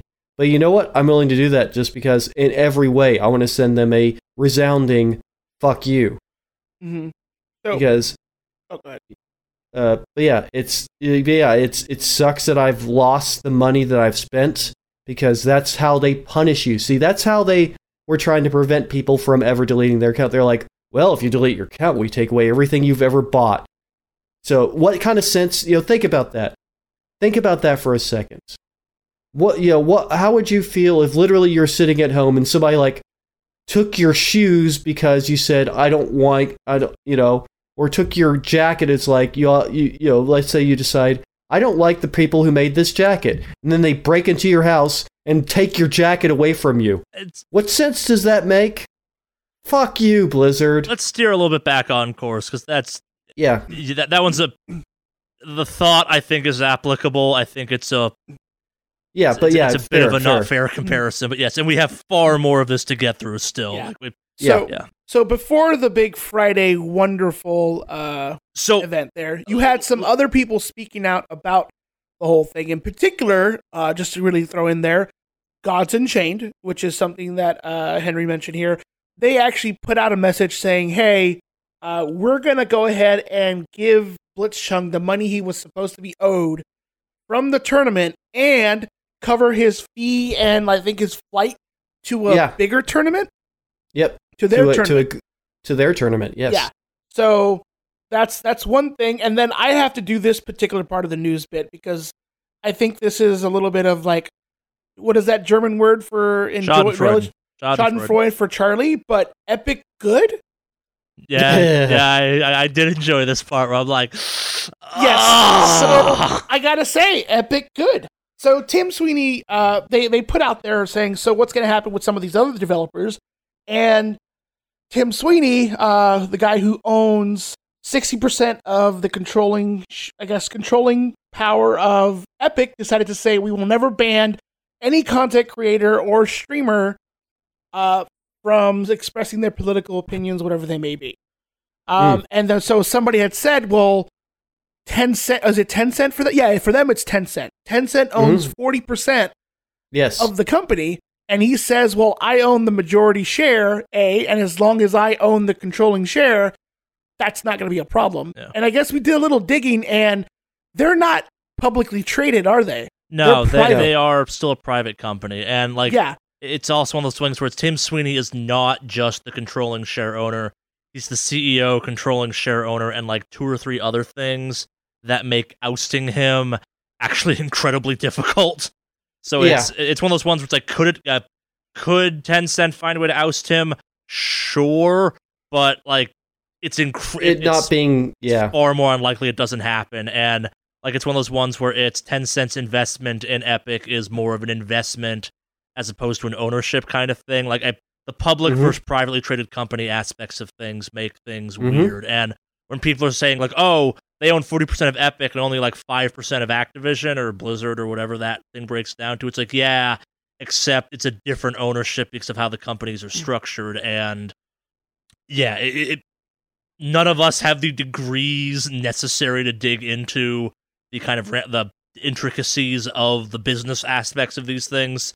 Um, but like the example I would use actually remember back I think it was like three, two or three years ago now back in the like pre hundreds episodes of the Wicked Awesomecast. Uh, I was having a lot of fun with the Via was it Viacom Vivendi slow Hmm. seeming takeover of Ubisoft like Yeah. the Activision the Activision Blizzard situation is more akin to that than Yeah. because Ubisoft is more publicly traded kind of thing. It's a it is a larger company than Epic. Epic happens to make one of the world's largest games, but overall the actual studio and company is relatively small compared to other kind of big players in the industry.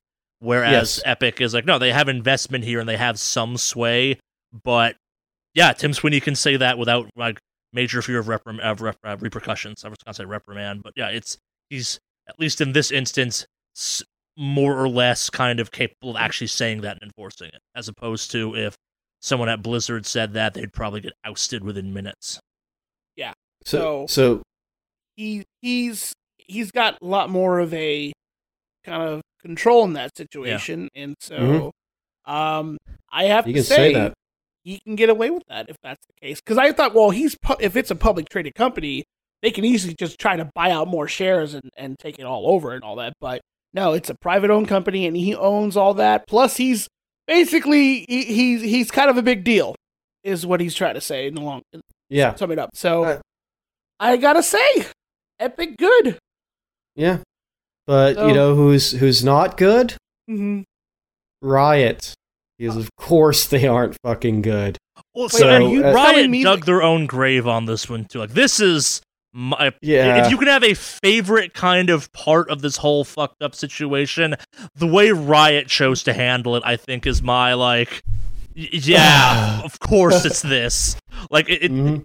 favorite's definitely the wrong word, but like if there's like one part of this I'm not gonna hold tight for the rest of my days, being like, this was the part I found most kind of hilarious of all of this in a truly Schadenfreude way was Epic uh, not Epic, sorry, um Riot originally got out there being like, we're not censoring anything, and then we're like, just kidding, we are banning casters and no, not not just discouraging, like straight up like saying you cannot talk about this to casters, players and like generally across the board anything about Hong Kong and politics in general. And it's not j- and like again, the way it's written is vague enough that it's kind of like it's not clear if a caster can even post about politics on their Twitter. Yeah. So, yep. Way to be fucking garbage, Riot. And not just Chinese Hong Kong relations, just kind of like that stuff in general. You can't talk Yep. about. So, So I think we covered everything leading up to Friday. Uh yes, I believe we? I think so. have. yeah, I think so. At least from all the important parts. I'm sure there's other small aspects we have missed there. Yeah. Yeah. so Henry, do you want to take us? In, do you want to recap Friday for us? Holy shit.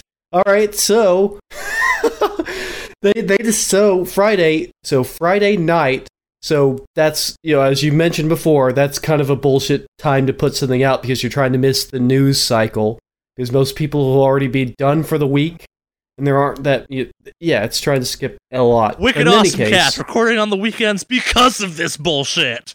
Yep. Yes. Yep. And so they they put out finally put out an official statement. An official super cowardly super sorry but actually we're not literally sorry even the slightest.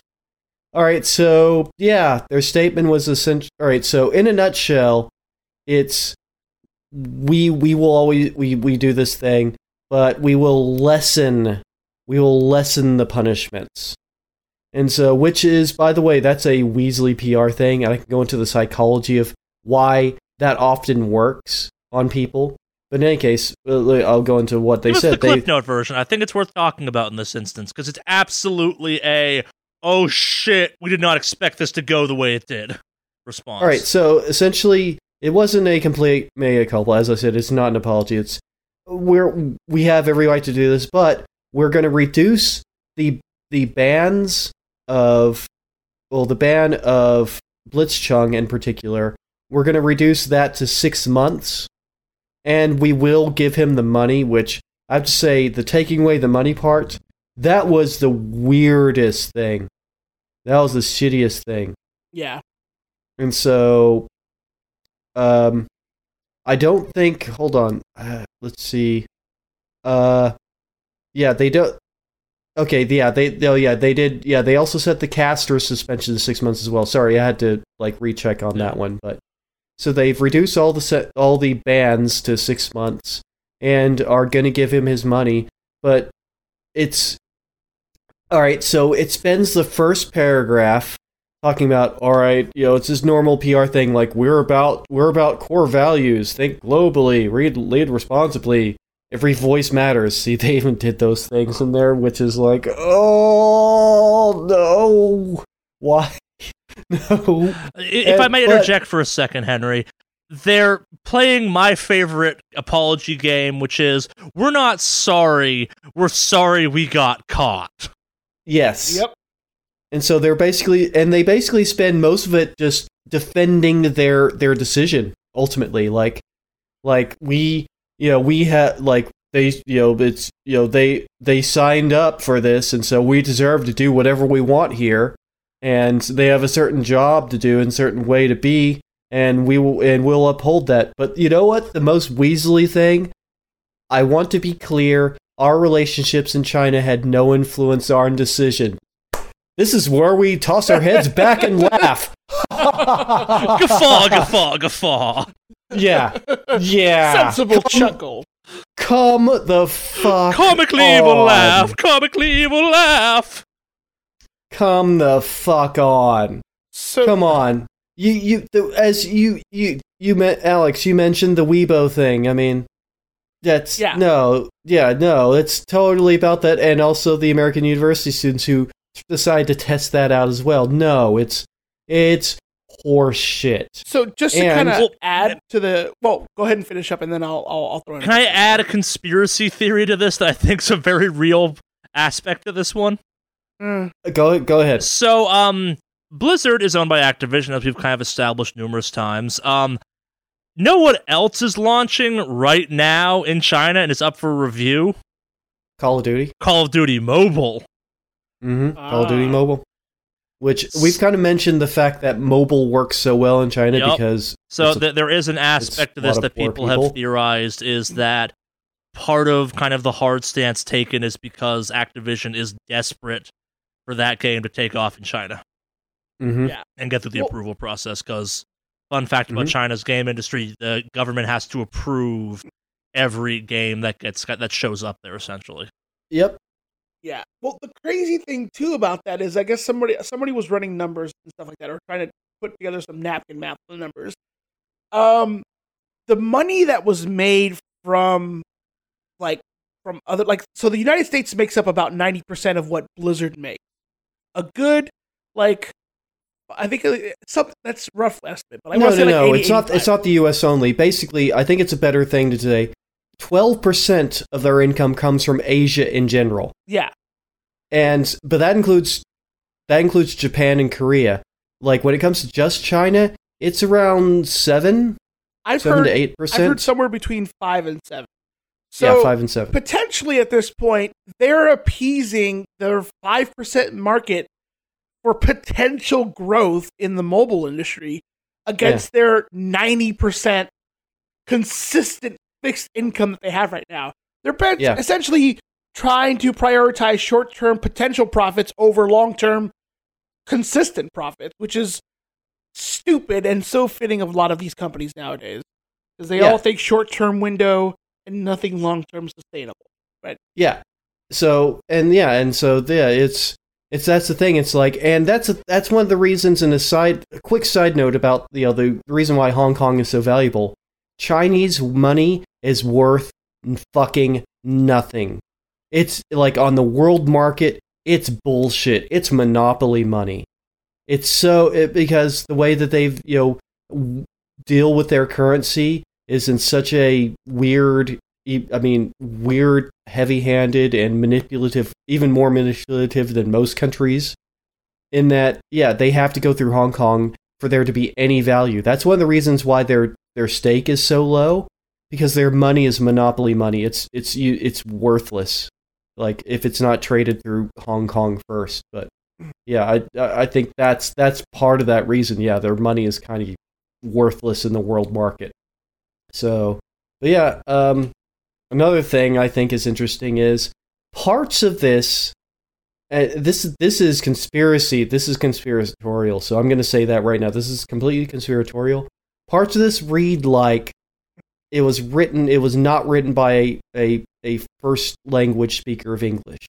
That like a like it, it's it was English as a as a second you know second language because uh uh, they use a term that well like one term in particular is weird and awkward prizing. That's that's not a thing that english speakers say. So i mean uh so in particular uh let's see. Yeah uh in the tournament it's all right so even this whole sentence is is awkward. In the tournament itself blitzchung played fair. We now believe he should receive his prizing so that's awkwardly phrased, and there's awkwardly phrased stuff all through this. So this may not, uh, may not have been written entirely by by Blizzard America. Well, I'm saying that straight up, some parts of this probably were written by authorities in the CCP. well, there's a good chance that all of it was just written by China, and they just put J. Allen Brack's name on it, and he just signed off on it because, um, I think I think are we referring to the same guy who did the language breakdown, the, the one in the Twitter? Yes. So he does, yeah, he does a big breakdown, and then people went back and looked at his previ- at J. Allen Brack's previous postings, and the language in that does not match up to his previous posts. Oh, not even close. And like I said, things are things are phrased. I mean, all right. So I, all right. So another full disclosure: I have been a English as a second language teacher, like for years actually, and so I'm I'm familiar with how going from one language to another, like new, like you know, even with myself speaking like Japanese and Korean as second languages is like my phrasing is often weird.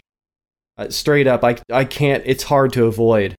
And so, and then for the people that I've taught, it's like sometimes hard for them to get around weird phrasing because of the way the grammar and other and wording and just everything works. As well as vocabulary. And so there's just large parts of this. Also, um, this was put out. I mean, it was put out uh, on the 11th, but the date on the on the thing says 12th. Hmm. You know where it was already the 12th? China. So that's also suspect.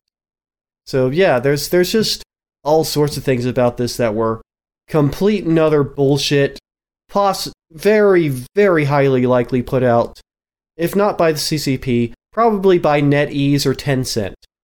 Yeah, would not fucking surprise me at all. Yeah. So, But uh, holy crap! What a what a horrible tone deaf. We're not sorry for. We're actually not even going to say we're sorry. We're not sorry for anything. We d- we can we can do whatever we want. This was a message of we can literally do whatever we want. Ha ha. That's because we can do what we want. Yeah, suck it. So That that was their response. yeah, so there's a couple things to throw in here as well. Um, BlizzCon is in a few weeks. Mm-hmm. And a lot of people are suspecting they're purposely not trying to say as much as possible to hope it dies down. And I've never been this forget about excited for BlizzCon in my entire I life. am- Fucking stoked. Now, Oh, oh, this dude sitting here, this dude is going down to protest. And I'm making my own Mei costume to do it. nice gender I still think you should go as the robot just to fuck with people, but I get the I, I get the point though too. It's not that's not the point. Yeah. So, just to kind of uh, put this out there, I I did already have uh, the Blizzard thing purchased for BlizzCon. I'm gonna keep it because I want to watch this fucking train wreck. Well, yeah. I mean, you've already bought it. Yeah, there again, like I said, point of sale, man. You bought it, you own it. You should get you should get to keep it, and you know, yeah. And also, yeah, go on, Yeah. please. So I I look forward to seeing how many QAs are canceled. Uh, how because I'm gonna Hmm. Watch as much of it as I can live, Mm. and then see if they edit the vods later on. So I look Oh, forward to tracking all of that stuff when BlizzCon happens. This Do you coming up. think we'll get a new do you not own phones out of this? Oh, absolutely. And that's assuming like I don't know, like they already have so much to deal with. I think not having phones is the least of your fucking worries kind of situation.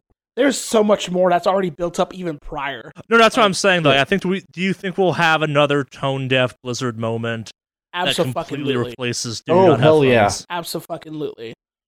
That's Also- that's pretty much yeah. They've they've already stepped in it. They continue to step in it hard. But go on. Also, Charlie, Yeah. my WoW subscription ends December 16th. Okay, so uh, let us save this conversation for an email we have. We actually had a Yep. we actually had a listener write in kind of asking specifically about like how to ethically play controversial games. I want it, this is an important conversation to have. I want to Yeah. save it for then though because I think it's an Mhm. important kind of uh, response to that. Mhm. Yeah. Yes. Yeah. Okay. Um, cool. Well then, yeah. Uh, I think, yeah, Blizzard being completely fucking tone deaf. Uh, I think, that's gonna happen. yeah, I, I definitely predict that's going to be a thing. Yep. I imagine that they're they're just going to. Also, I imagine they're going to stop obvious protesters that have tickets at the door and not allow them in. I think that's going to happen. I would love to see them try to justify that shit. I, Oh, the thing is, because it won't be that many people. Because let's just you know be real. yeah. Protesters in general, it's not a large necessarily a majority of the population that's into protesting. Period. Like I said, I'm going to be down there, but I don't have a ticket to BlizzCon, and I'm Yeah. not buying one because they're too expensive. And I'd also argue that a bunch of people will probably view canceling their ordering as a protest of some kind at this point too. yeah, uh, but yeah, but what I'm saying is, I think they will because of the fact that they're like, oh, it's not going to be that many people. They're going to stop you at the door if you're wearing like Mei stuff or like pro Hong Kong stuff or Winnie the Pooh stuff. By the way, Winnie the Pooh also a protest. want to see an entire Overwatch panel attended by nothing but Winnie the Poohs. Yeah. Um, but yeah, that's the thing. It's like I think they will. I, I, you know, I might be completely wrong on this, but I honestly think that they're going to stop people at the door and say, "No, you can't come in with that." So and I, I and then think in and the interest of moving this along, because we do have some other stuff to get through. I think on this topic Yeah. we can only wait and see. Like it's yeah, what'll happen will happen, and we will definitely be talking about it when that Well, we happens have- because we love to cover BlizzCon Holy crap! Yeah. So so really quick before we get Yeah. out there. because we do have Um, other fucked up shit to cover this week. Believe it or not. Yes. Yeah. So Somehow. will we have a lot at of this. protesters? Will we have a lot of protesters? Probably not. But you know what we will have a lot of at BlizzCon? Trolls. Yeah. Oh yeah. Never underestimate the power of gamers being willing to fucking troll the shit out of people or a oh. company. Oh yeah. so That's that. See, that's super, super, super gonna happen. yeah. They're gonna like any anytime you let anybody near a microphone, something's gonna happen. It already has. hmm So I mean, that's that's Yeah. and with this. Mm, yeah. Hence why I fucking love looking forward to this BlizzCon. Mm. So It feels like we're advertising for BlizzCon. We're not. We are genuinely excited to just see the potential dumpster fire go up. Like, as a Oh, yeah. connoisseur of dumpster fires, and if you're a longtime listener to this Mm. podcast, you are now too, just courtesy of us. Yep. We rarely get to look forward in the future and go, Harketh, what if that off in the distance? It be a dumpster fire of year specifying proportions, Captain. It's BlizzCon, isn't it? Yeah, it's BlizzCon. Ah, we shall light the skies for weeks with the blowback from that dumpster. I don't know why I did that, but it felt correct for the situation. ah, Okay. Moving so- on, so maybe. Let's move on to some happier, less controversial, building you up for a minute news. Uh, Rajang, Rajang, however it's pronounced, one of the most infamous monsters of the Monster Hunter universe, has come to Monster Hunter World. And if you've not watched Ooh. Rajang, Rajang, have the murder monkey, if you will, do his work. you owe it to yourself to try and track down some capitalizing on the popularity of Monster Hunter World's streamer and watch him just get his shit caved in by this beast. Uh, uh, Murder Monkey is a long-standing kind of gateway. It's a rite of passage in the Monster Hunter world. As someone who's beaten him once and was then like, "Fuck it, I'm out of this franchise for a little bit." I'm really happy to see this come. The fact he's there and all his just like world-endingly evil glory is great. He's intimidating. He fucking beasts on shit. Like apparently his um his turf wars are great. I am super happy about this. Like it, I'm I'm watching one of his turf wars and he literally tries to fucking snap the neck of this fucking thing. yeah, he like- breaks the horn off of one of the other more infamous animals eh, or other more infamous monsters in the canon universe. Like Murder Monkey is like top tier badass. Like I will always love Deviljho the Murder Pickle the most because he's Deviljho, but like Murder Monkey beats on Deviljho. Like it, pains me to say it.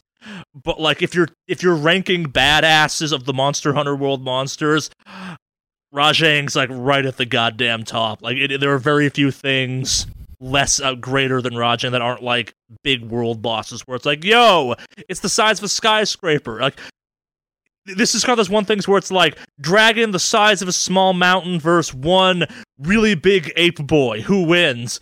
Probably the ape boy, actually. Yeah, it's Holy shit, he looks fucking terrifying. he is terrifying. Oh yeah. yeah. Holy Oh, yeah. shit! Like, I, and I've played Monster Hunter, and the monsters on there don't freak me out. Yeah. this monster freaks me the fuck out. It's coming for you, Alex. He's outside your window right now.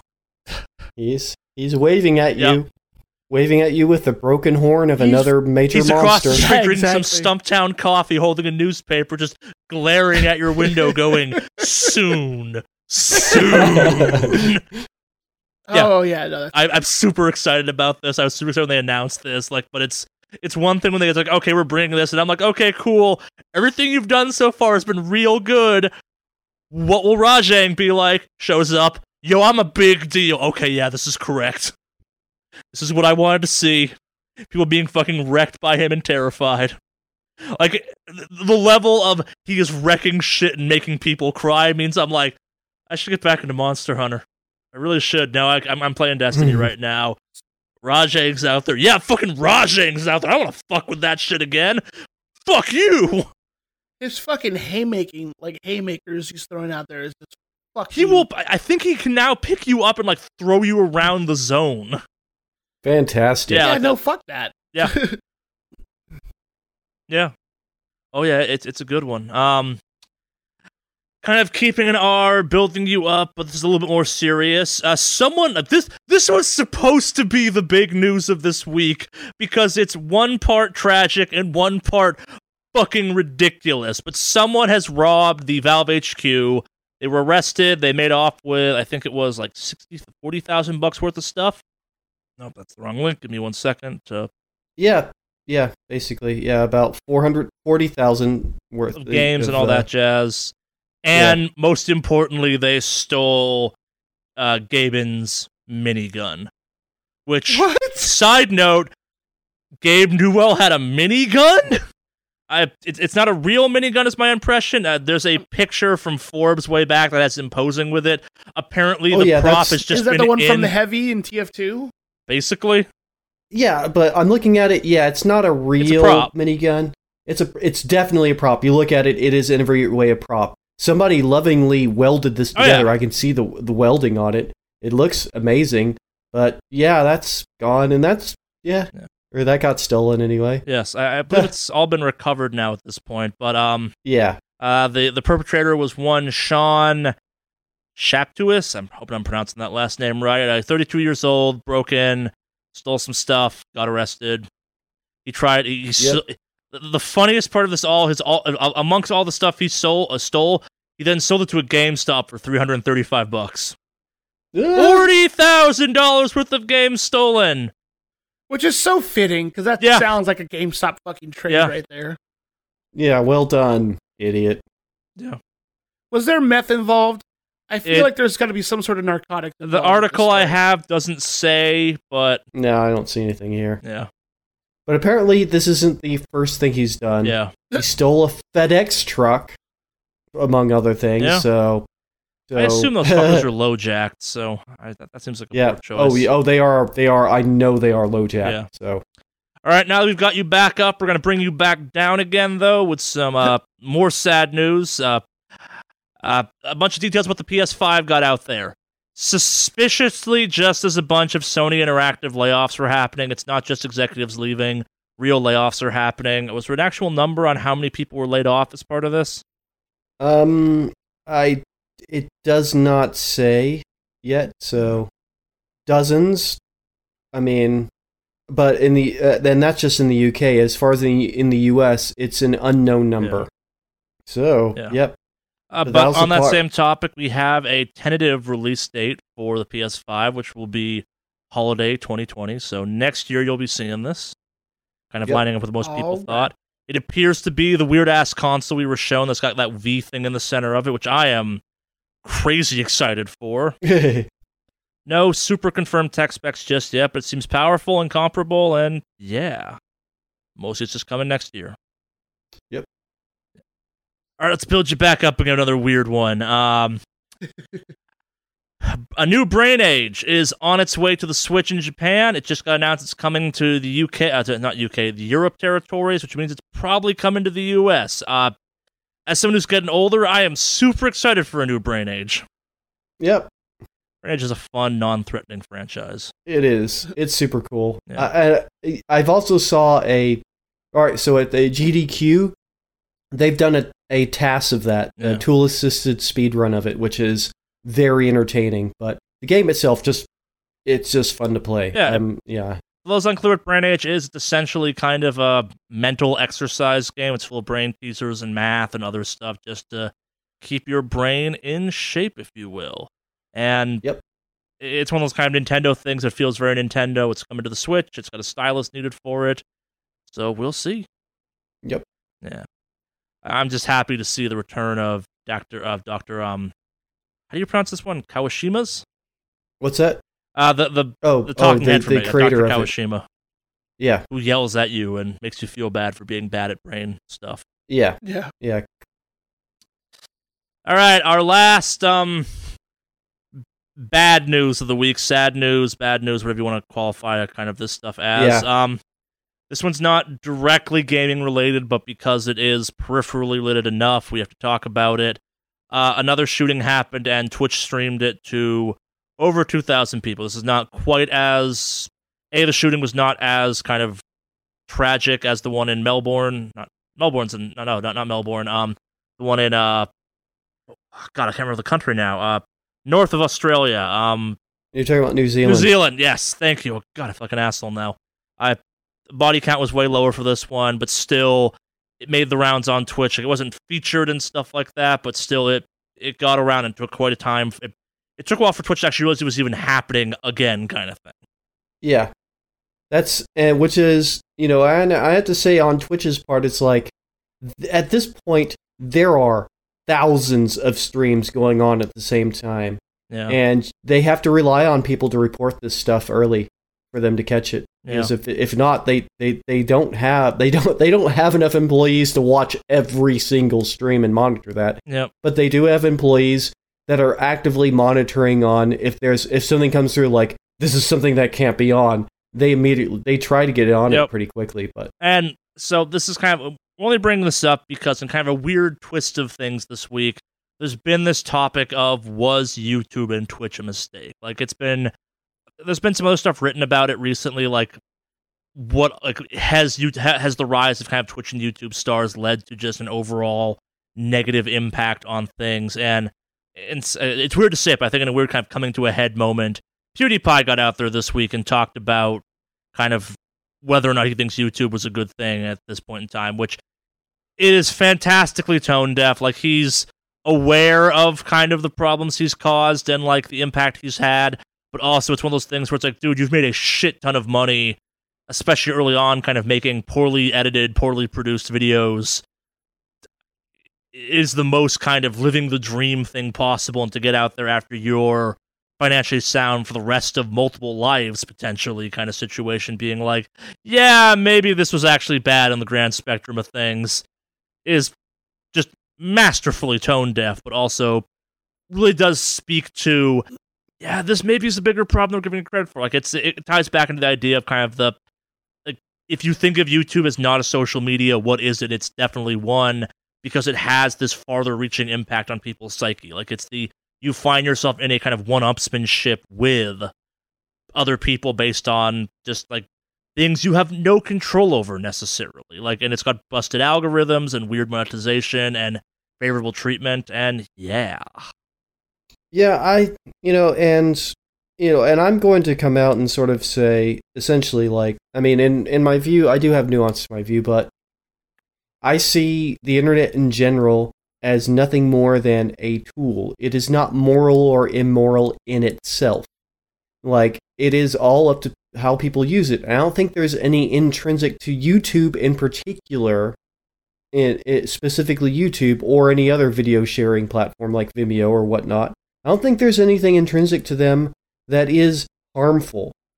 I think what's happened is it's just being utilized by human, you know, humans, and so it's going to be vulnerable to human psychology and how human psychology can be manipulated. I mean, the things that are happening on there are things that have been happening through all out history, such as the manufacturing of consent and the manufacturing of authenticity. I mean, that's I mean, uh, manufacturing of authenticity. That's literally you know all these you know all the all these shows, all the supposedly reality TV shows.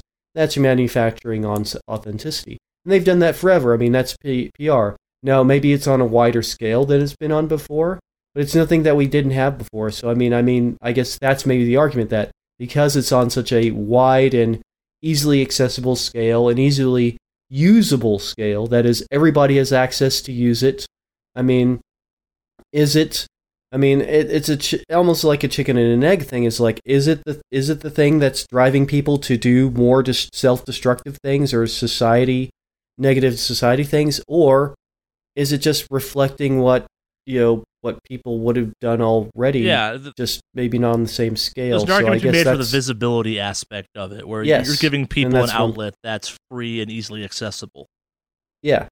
And the thing is, uh, I don't.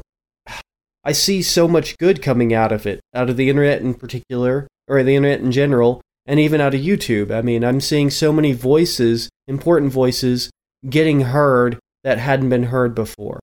I mean, like, people have been utilizing it, like, uh, you know, like, you know, st- groups, you know, like LGBTQ plus are getting visibility on there that they never would have gotten before. People are having access to see other people, even if it's manufactured authenticity and if it's not totally you know real in a certain sense. They're seeing things. They're seeing people from around the world. I feel like that that's been having a a a good socializing influence. That is, people saying, "Oh, that pe- that person over there in you know in that country, you know, in Jordan, oh, that's a you know that's a real flesh and blood person. You know, that person over there in you know Zimbabwe, oh, that's you know that's that's a real person. You know, it's like I it, it, I think that's helped to that's a part of actually helping to humanize rather than dehumanize. And Um, like to kind of link it back to our big main topic this week, which we haven't done in a long time, like the world would have not known about like would the whole kind of Blizzard situation have happened without the concept of live streaming? Who knows? But a hundred percent, the rest of the world wouldn't have known about it if it hadn't been for those that outlets or those outlets. nope. And the internet in general, and streaming in particular. Yeah. like yeah straight up like we would never have heard it like it would have just been a silent silent it would just been a silencing a a censorship silencing and we would never have known. Just as we have never you know we don't we aren't aware of a lot of stuff that happens in other countries Yeah. that's not broadcasted. So that's the thing. It's like you know uh, i don't like to be cliche but you know double-edged sword it's a tool. And it's a tool that can be utilized in many different ways. And i think there is a longer conversation to be had about that. Yeah. yeah so All right, we're, we're done with our downer stuff for the time being. We got two more kind of fun ones, or at least ironically fun ones. Uh, next up, this one is specifically for Alex, and in some ways, I think will hurt him the most. Uh, Ubisoft got out there and announced that they're making some uh, TV shows, specifically animations, for some of their more kind of beloved franchises. We're Rayman, et cetera, et cetera.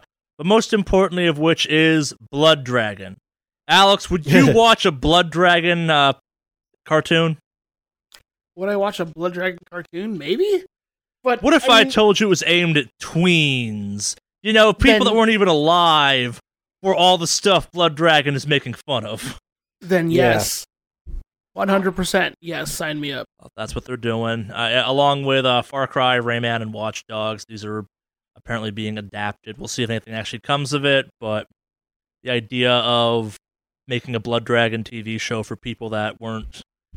It feels really ageist to say this, but like, if you weren't even alive yet in the 90s, will you even get what Blood Dragon is making fun of? Like, does that mean the show is just really the aesthetic of Blood Dragon, which is cool unto itself, but like it lacks the like future of 1999 jokes? I think it Yeah. works. I think it works. I wouldn't call it like. No, I think you can enjoy. I mean, it doesn't matter what. Like, I love Mash, but I wasn't alive for the you know. Korean I would War. argue that Mash's stuff is more relevant. Like it's Mash isn't because a pop military life thing. is yeah. kind of and military life as well it's like it's a little more uh, uh, yeah but but also the the watchdog spin-off is apparently also going to be kind of tweenish because it's taking place in a in a middle school Okay, that's a little. Okay. I'm See- sorry. see, I can- if, if that means I get to get like teenage Aiden Pearce batoning people in hallways, because that's what you did in that game. Never forget, Aiden Pearce is a fucking monster. I'm in. Yeah. I- if they fully capture like the edge lordiness that was Aiden Pearce just assaulting random people on a street, yeah, I'm in. yeah Or the fact Uh, that yeah, you're a domestic terrorist in the second one. Either one. Either one I'm okay with. Yep. But yep, it's so that's. Yeah. I mean, it makes sense that like maybe the, you know the Rabbids They've and been Rayman. trying to adapt stuff for years. Like, if you're forgetting their E3 from last year, they even showed off that like new thing from some of the It's Always Sunny guys, where it's like, "Yo, we're doing a TV show about how ridiculous game creation is." It's like that's not something to make fun of at all. Ugh. Yeah. yep. Yeah. All right. Uh, last but not least, this week, uh, our we, we've alluded to it. We've kind of jokingly referenced to it, but uh, Silent Hill, the franchise, will live on as a Oh? slot machine. Womp Oh. womp. Thanks, Konami. We win. Ah. Finally, Silent Hill as it was meant to be experienced, with gambling and potential payouts and bright lights and flashy colors and loud noises, truly capturing what brought people to the Silent Hill franchise in the first place. Thank you, Konami, for bringing this to us. Yeah, they nailed it. Yep. Yeah, well, well done. These cabinets even make me angry looking at them. Yeah. Uh. Based Konami. Well, that does it for this week's episode of the. Not, what the fuck am I saying? That does it for news. I'm getting way the fuck ahead of myself. Uh, we got emails this week. We had several emails, actually. So, uh, Yeah. uh, Henry, if you wanted to contact us, how would you go about doing that via email? That would be wickedawesomecast at gmail.com. What's that email again, Alex? Wicked Awesome Cast at gmail.com. Again, that's wickedawesomecast at gmail.com. Spell as it sounds down in the show notes, etc., etc. We got some emails this week, and since we kind of already popped the seal on it a little bit, we're going to start off with this one comes in from Anonymous. I think most of ours come in from Anonymous this week, actually. But it's about kind of ethically playing video games that have become controversial. Uh, dear Wicked Awesome Cast, I'm sure the big topic this week, maybe so big it's the entire and only news thing this week, is the whole Blizzard PR fiasco. Previously, you've talked about Gearbox, Activision, and EA in this way, but since I don't really play games from those companies, it didn't directly affect me. Like Alex, I'm a long-time WoW player and dabbler in Hearthstone and Overwatch, and now every time I open Battle.net, I feel gross.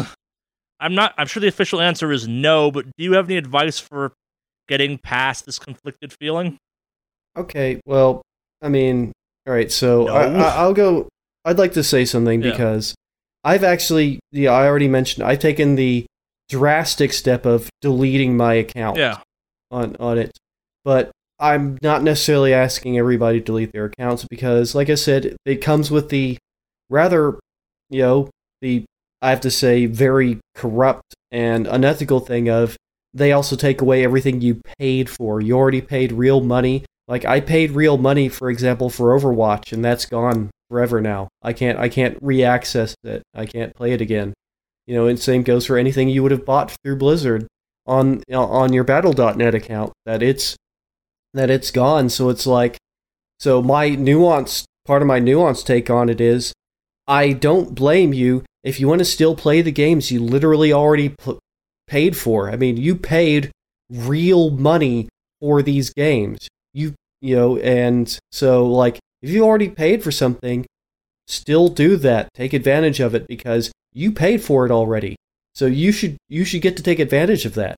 So I'm not telling everybody that they should follow in my footsteps, but I but I will say that but uh, yeah, but yeah, I'm going to say that yeah, you should play the games you paid for. Now, as far as with the you know the you know cognitive dissonance or you know however you're feeling when you know feeling torn in some way about it, it's like for a lot of ways, sometimes the only way to protest for some people, myself included, seems to be to protest with my wallet. And so my thing was, you know, from this point on, like I don't want to give you any more money. Like I have, I, you know, it's like I've given you money in the past. You know, same as you know, I bought Borderlands two. I own Borderlands and Borderlands two. I'm not buying three because there again is to the that for me already gotten to the point of I don't want to give you money anymore. Like I'm not willing to do that. I want to vote with my wallet. And so I think you know, and that's and that's the you know part there. It's like I have these games, you know, and you know, and I have games I'm excited for, or game I want to continue playing with a you know a you know a subscription based thing. But it's like I think it's a decision you have to make for yourself. How much does a thing matter to you? How much does and that's and that's the toughest thing is like how much does what's going on in Hong Kong matter to you? Do you think it you know or also you're balancing do you think it'll make a difference to Blizzard? Myself, I don't care if it makes a difference to Blizzard. I just can't in for me personally, in good faith and in good conscience, I can't continue to buy their products. And but I mean that's the decision everybody's going to have to make is you know, do you think you know a part of it is do you think it will matter to you? Or if if do you think that you know or it will matter to to Blizzard? And if you if that doesn't if that's not even in your consideration does it matter to you? And how much do you think it should matter to you? And that's what's i think that's where you know i've read read some articles on this and where people are. It's like you know it's like I have to decide how much this means to me and what that and and then what that once I've kind of come to a better understanding of how I feel about this and what it means to me, how you know what actions do I think are correct to take, and I think that's up to everybody's decision. But you have to consider, yeah, there's there's a lot there. There's a there is nuance there. I'm I'm kind of known as like for social activism. I'm known as being very hardcore, like super hardcore. I don't expect everybody to be like me. I don't. I kind of would like that to a certain extent, but I can't expect that, and I think it's a little bit unfair to expect that. And so that's, you know, I wanted to give a bit, you know, say that, you know, despite my own leanings, like I do have a nuanced take on this. I have thought about it pretty deeply. Yeah. Because it came, I had to, I had to think about that too when pushing the yes, I will delete my account button. I had to put all I, I had spent time thinking about that. I spent like a good two days, which is usually I get 48 hours before I make a lot of decisions. And so in this one, I, I put a lot of thought into it. I was like, yeah, that's a decision I made, but it's up to you. But all right, so everybody else, I think Alex probably uh, like of the three of us, mm-hmm. Alex is the most like yes. I want to say directly impacted by this, so I actually want to save you for the end because mine's gonna be real quick if that's okay, Alex. Yeah. Mm-hmm. Right, so, so, of the three of us, I have the least impact on this one because I only have the Battle.net launcher installed to play Destiny, and I am super happy Battle that Destiny's now on Steam for a whole myriad of reasons, and this is just fortuitous. I, I, I think in broad strokes, the idea of like I, I played Borderlands, like I didn't feel great playing Borderlands, and maybe that feeds into my having not finished Borderlands three yet kind of thing. Uh, mm-hmm. For us, it's a little bit weirder because we kind of have to talk about video games and yeah. sometimes we talk about popular video games regardless of kind of the stigmas around them. And for better mm-hmm. or worse, of the three of us, I'm the one that's kind of got the least scruples when it comes to that, but also, unfortunately, the games I seem to like fall in the kind of controversial category with more frequency, so I'm used to it. And at least the way I go about dealing with this is in I don't get I, I try and separate the idea of the company is not necessarily the people that make the game, and those people have to get paid too, kind of thing. And very often they don't get paid if games don't do well. So like it's a total cop out, but like the idea of at least my sale is hypothetically going to paying some coder and some designer and their paychecks, and then I just don't further support the game. Like I, if DLC comes out for Borderlands three, a because I don't think it's good, but b because the whole situation's just gotten totally off the rails, I won't be buying it, kind of thing. Like it's my initial investment has hopefully gone to covering people's kind of paychecks and I don't need to keep buying in at that point. Like that that's that at that point it's a truly conscious choice, I think. Like Overwatch you already own it and you can keep playing Overwatch hypothetically so long as you don't buy anything in the game ever again hypothetically. And again, like this is where I get weird too because I kind of take the hard stance of like if you're truly pro like truly protest something, you have to kind of fully commit to it, and that's maybe not totally right, but it's how I operate. But yeah, like it's the WoW is a little more complicated. Hearthstone's a little more complicated. But if you like playing Overwatch, just don't spend more money on Overwatch. You're technically kind of like in the most kind of roundabout way of thinking about you're bleeding Blizzard by not giving them more money and playing Overwatch because you're chewing up power and data on their server and stuff. Like it's not a great justification, but if you care a great deal about Overwatch, just don't put any more money into it and enjoy the game. But also, yeah, like you, it's important to think about these things. Like I am super happy the Battle.net launcher is off my computer for a whole mm, just collection of reasons. Like going all the way back to I don't think Overwatch is as good as people think it is, but that's not the point of this whole conversation. Like yeah. I get I where I get hung up on things is when people decide games are bad and games are good based on who made them. Like I, I think it's been a long time since I think Blizzard has deserved their Blizzard magic quotation and also at the same time like I was willing to give Anthem a shot because Bioware was fine. It's like, oh, but it's EA bad. I'm like, yes, EA bad, and possibly Bioware bad too. But you know, they made Mass Effect, and will I do that anymore? No, but like Andromeda was bad, but not like so bad I wasn't willing to give them the second chance. No third chances, admittedly, but yeah. All right, Alex, you're up. Mr. Directly Impacted. So this is really a mixed bag for me. Like I totally am support of the the situation happening right now with like Hong Kong and all that. Like that that that's absolutely that. And and I totally agree that Blizzard's actions are completely stupid and all that. As such, um, I do still have my BlizzCon ticket though, because I want to watch that. Um, so I didn't request a refund on that. I did, however, cancel my subscription. That will end December 16th. So if That's massive. Just saying. Yeah, and I think that goes back to what I was talking about the idea where it's you've already paid through that point in time kind of thing. Like yeah, it's no, that part's already paid. yeah, yeah, it- you you've paid And for it, and there's no guarantee they'll give you even that money back. It's kind of running out the clock. No, it's point. actually once you pay it, it, you pay for six months and that's it. yeah, Yeah. So yeah. Um. That being said, I it's still something that I am weighing, but for the time being, to send the message, I did opt to cancel it. So, um, whether or not Blizzard makes things right and things will change, I will put it out there that I will happily resub if things change for the better. Uh, but for the time being, I it's it's it was rough, man. Like and I I think you're in. Yeah, I think you're indirectly bringing up an important point too, which is your view on this is allowed to change. Make sure it's changing for Yes. the right reasons. Like, like we've said numerous times in this podcast, there are a lot of reasons to not like Borderlands Three.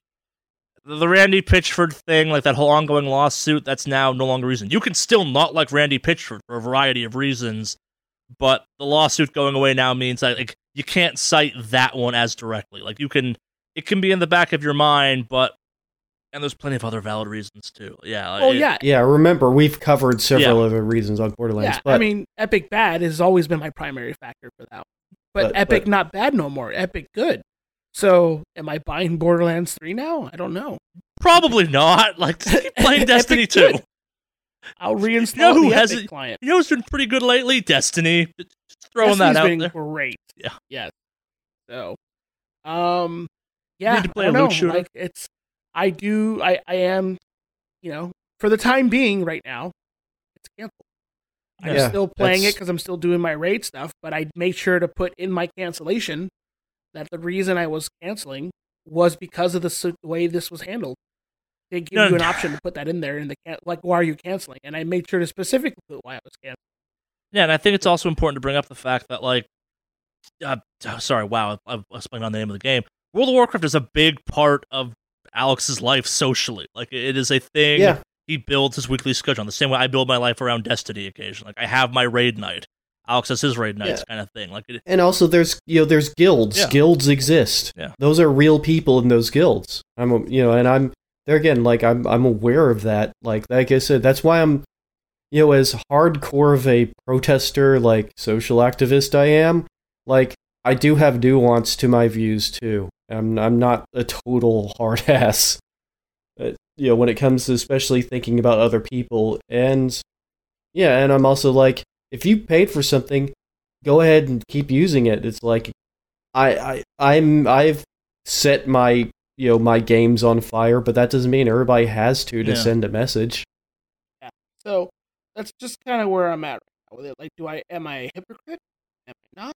Like, that's the thing. Like, it, it feels weird, and so I'm gonna have to definitely weigh on it, weigh in on it for the next while. And I just don't want to make it sound like it's a cop out. So I'm being perfectly No, discreet on this one. It's just for the time being, right now, it is currently set. to yeah, you're. I mean, the thing is, is like I guess I'm less forgiving. Uh, in a lot of ways, I guess, in certain things like this for like companies and sort of bad missteps. And so, but a lot of people that are keeping their accounts are like, but still, you know, doing things like you like you're doing, like canceling their WoW subscription and you know, or you know, or something or the other, or getting a refund on BlizzCon, whatever. Um, they that's taking a stand too, and that also sends a message. Yeah. Especially like you know they rely on WoW con- consistent income for a lot of things because like you know they make a lot more on WoW's consistent income than they do on the occasional loot box buy of an Overwatch player. No, and I also think Like- the like the thinking about it is important. Like the fact that you are Yeah. thinking about this, like that's a big step in many ways for the general gaming public. Like think about how many fucking Madden games get sold a year, despite Yeah. football controversy, EA controversy, Madden controversy, labor controversy. NBA controversy.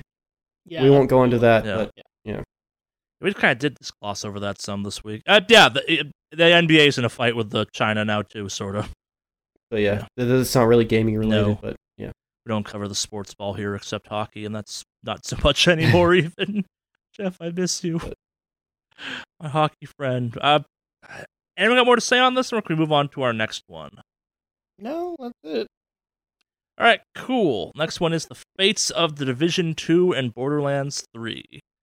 Eyes up, Guardians. Well, Ch- uh, with Charlie back into what I'm assuming is full Destiny mode, it's seeming like Alex is slowly getting into the game more in a more meaningful way. I found myself wondering, will the ultimate fate uh, of loot shoo- what the ultimate fate of loot shooters uh, were ah, were with these two? Sorry, the wor- wording's kind of weird.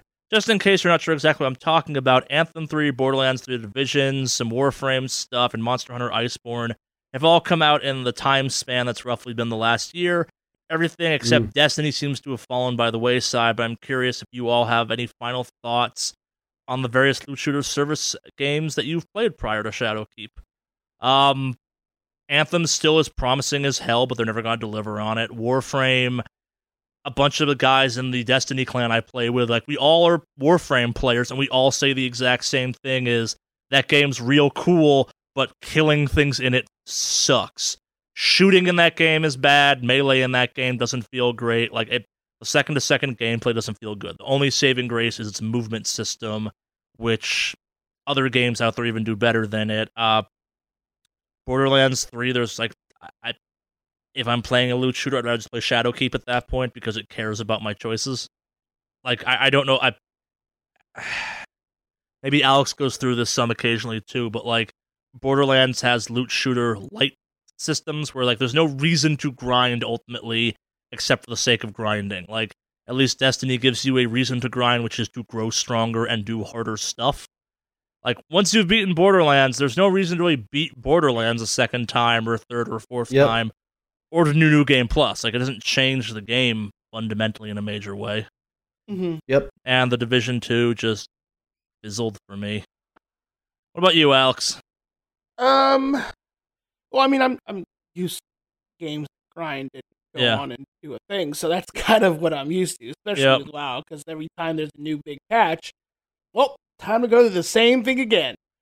So, um, yeah, I don't. I mean, I don't really have anything to add any extra to it. Like, what do you, what is it you want to hear specifically from me on it? I I don't know. I'm not the one that wrote this email in. I guess like I like so. What what did you play this year? You played Destiny Two and Division Two. I Destiny think. 2. I did do. vi- I did. I, I leveled up. I maxed out on Division Two for a while, and then I got kind of bored of it. I didn't do any of the raids, but I did like reach top level or max level, Yeah. whatever. But not gear wise and all that. But um, let's see. No, I, I think you're kind of echoing. I I think you're getting at what he wanted us to answer, which is like just like I think in the case of the Vision, you and I both got to points where it was just kind of uh, eh, nothing else to do really. Don't really care. Yeah. I mean, with this, well, with Destiny 2 right now, it does feel different because I just want to, like, to piggyback on a point you said earlier. When Destiny 2 first came out, you could get done with all your stuff for the week pretty quick, and then that Yeah. was it. Now, there's tons of shit for you to do. Almost to the point where, honestly, I had to ask my guildies what they do, or my clanmates in, in Destiny 2 what they do, because it's just so overwhelming now. And right There's now it's in a weird much. spot too, where the like what you do on a weekly basis is fucked because we're all still trying to gear up. Yeah. So it that part's odd, but some stuff is fairly consistent. So um yeah. It's it I mean you reach a certain point, but like if the game is well done, I don't mind doing the the mouse wheel or the you know, the mouse wheel so to speak. Like Destiny 2's the way it's doing it right now feels really good. Yeah. WoW progression has always felt pretty for the most part.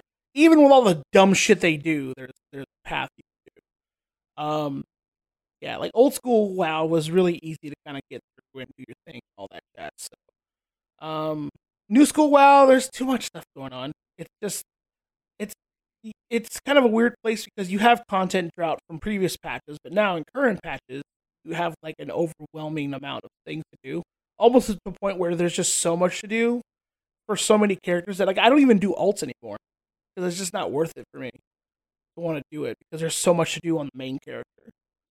Yeah. But I think Destiny 2, once I reach a certain point with my Warlock, I'll start on my Hunter or my Titan, but probably the Hunter. I don't really have anything extra to add on that one. No, I think that got to the point of it. We got one more Destiny one for you and I, Alex. Um, Destiny, up. good. Uh, yeah. Hey, Wicked Awesome Cast, folks who play Destiny. Given the big Blizzard news this week, I am sure the topic of of what game Alex will take up raiding on next will be. If I remember correctly, Charlie seems to be really into raiding up until SK dropped, and now that he's taken Alex under his veteran raider wing, will we see streams of him sherpaing Ala sorry, sherpaing Alex through D2 raids? I'd be down. Yeah, I would be too, Yeah. in all honesty. Honestly, if Yeah. we get Henry a graphics card, I suspect he'd be in for that too. Yeah. I would. That's the thing. Is like, I'm still trying to save up money for a graphics Yeah. card, but don't really. It's not in my budget No, yet. I get it. so. Well, I'm waiting to get a newer card pretty soon, and if you want my RX 580, it's yours, dude. Yo, yeah, I will totally like throw you some money for that.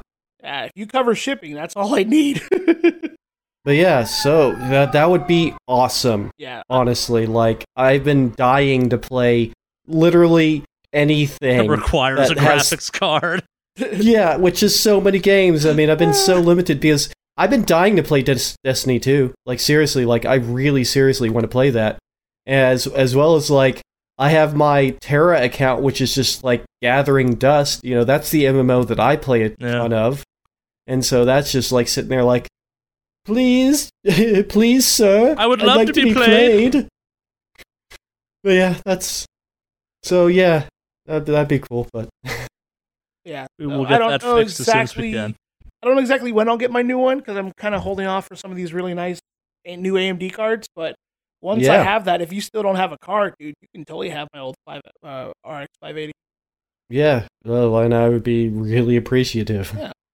No worries, senor. Yeah, then we can finally get the uh, stream with all of them.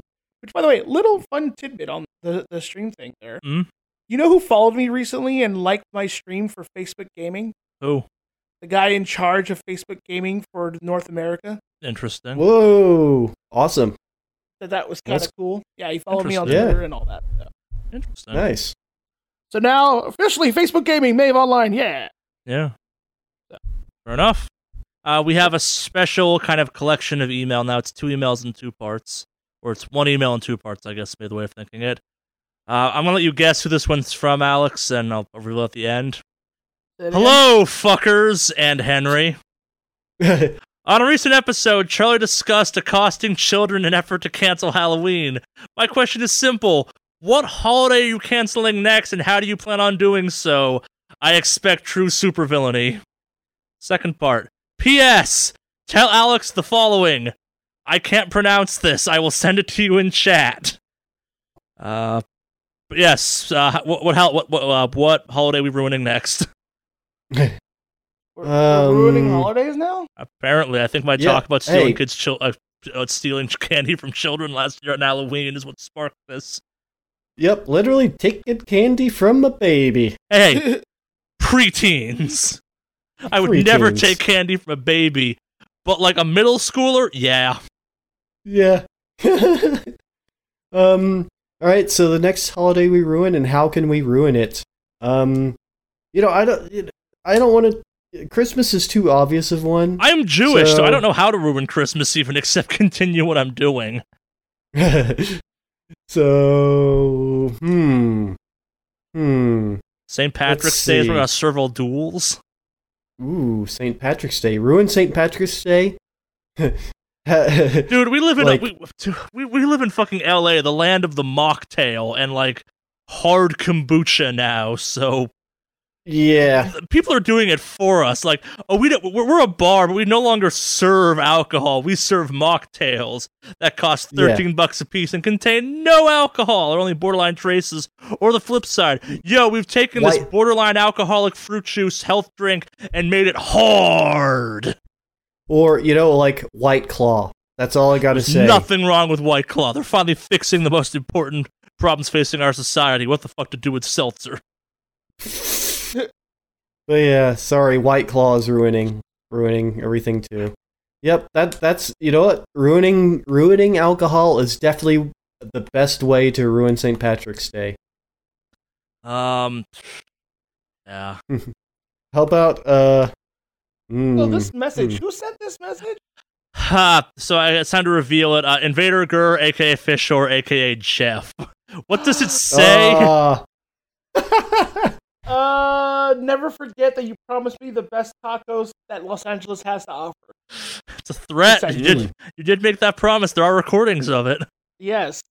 Is he going to be there next week? Yeah, he's coming. I'm bringing tacos.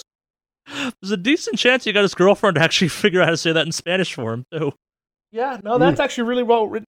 Yeah, that's the, yeah, yeah. That's that, that's his girlfriend's fault. That's his girlfriend's job. Then Yeah. I don't think Jeff I- I- has I'll that you- skill. I'll tell you, there was a lot of work into it because he actually put the accent, the tilde over the A in Fair enough. Mm. Yes. Um, yeah. I don't know what holiday to ruin next. Ah, Cinco de Mayo, which has already been ruined by white people, Oh yeah, sorry, that one's already invented been super and ruined.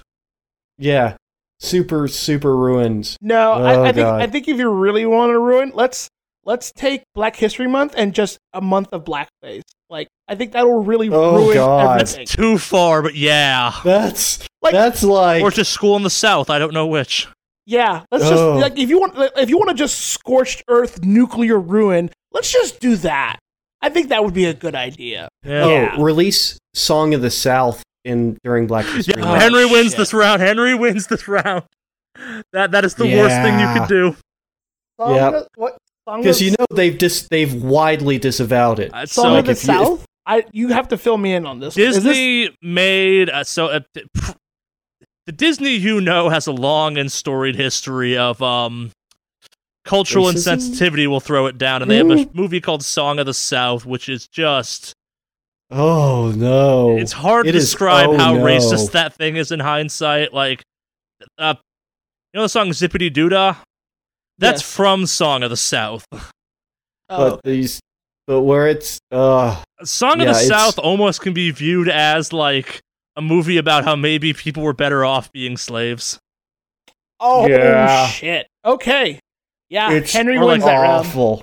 Yeah. Yeah. So yep, I know how to ruin a holiday. Yeah, Song of the Oh. South is a winner. Uh, you ruin Hanukkah Oh by reminding God. people the movie fucking Hebrew Hammer exists. That's how you ruin Hanukkah easily. Because Hebrew Hammer is a garbage movie that makes people, it makes families stop talking to each other.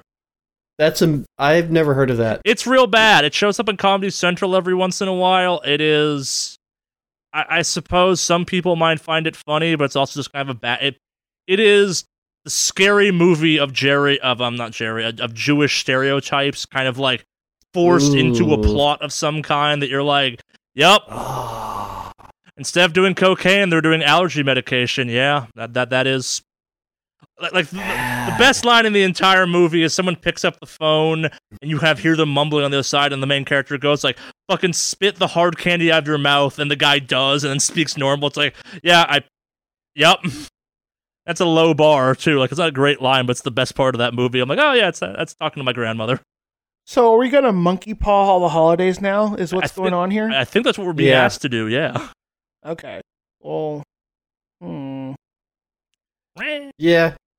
Yeah, I mean we're we're we're we're we're already I think we've I think we've we've covered a lot of the major ones that people actually care about. See, that's the thing, is like when we start getting to obscure holidays, nobody really cares. I, I, Like- I think I, I think we nailed it. And speaking of nailed it, we can hang out bloody lowercase t's during the holidays, winter season. That might work. I heard that's that's a big thing. Just remind Jewish Uh, I people. I mean, if we're killed- just gonna ruin all of it, let's just let's just throw it all in in the dumpster fire. Essentially, is what we're doing right now. The U.S. Yeah. government's Yep. done a great job of ruining Fourth of July and Veterans Day for me, so Oh, no need for me to work on that one myself. Even Yeah. uh, Yeah, sometimes things we don't even have to try. living in LA done. has made me hate Easter in ways I never did previously. Mostly because I did not expect LA to respect Easter the way it does. Mm, yeah. Easter was Um, just an excuse to hide eggs. That's what I. Dude, Easter growing up being Jewish and like living around Easter but never farmers celebrating it, To get Yeah. people to buy eggs into egg propaganda. dude. Easter is one of those holidays that when you're growing up Jewish, you do not get. Even as an adult, I'm like, I understand what Easter is, but like how you celebrate Easter, I'm like, you understand you're in a cult, right? Like, this is some culture. No, no, someone dresses up as a rabbit and you murder the rabbit? No, no, the rabbit hides eggs. Yes, a thing that rabbits are not known for doing in nature at all. And the eggs are like eggs? No, they're candy now, and children find them. But also, you still boil eggs and also color them, and Yeah. that's a thing, Like, which I've actually done Yeah. Straight up. All that's missing Um, is like some white person to tell me, yeah, and then you murder one of the children. The, the children that finds the most eggs, he's the sacrifice for the harvest god. Well, I mean, oh, that makes have- sense. You have, you know, Christmas trees and Santa Claus. So I mean, shit, yeah. it's like, what that does that have to do with literally anything? It's like, yeah, who cares? I mean, it's like, yeah, nonsense. Santa Claus was started by creepy uncles to have an excuse to have children sit in their lap. Oh no. Ugh. All right, have we ruined holidays enough yet? I think we got Christmas pretty good. I, think, we the- got I think the trick is Easter. just remind everyone the pagan roots of things, and then get into fights with them about it, and then be like, yeah, I, I don't know, invite vegans to Thanksgiving. Yeah, well, I mean, I I go to Thanksgiving. Yeah, I know. they're they're a nice vegan option. Not in my Uh, family. s- there are. I see. I can eat stuffing. Yeah, yeah, you're not vegan though. You're vegetarian. The vegan adds a whole other aspect to it. I look forward to hearing about the Beyond Turkey this Thanksgiving. They're Yep. Beyond's crushing well- it with the Carl's Jr. burgers and all that. Well, there's already that already exists. A exists. giant You know- Beyond Turkey. Well, not like a giant one, but I mean, tofurkey is already a thing. Oh yeah, that's right. Yeah, as well as like other brands like Quorn has their own like turkey roast as well, like fake turkey roast. So I mean, this that's already been around. Like that's that's done. So yeah, uh, yeah. Uh, so yeah, in case everybody didn't know that's listening, I am a vegetarian. So But yeah, it's like yeah, I I go to I go to all sorts of food things. I just, you know, sometimes I just end up having to eat side dishes, but whatever. You know, I don't care. I just like to be there.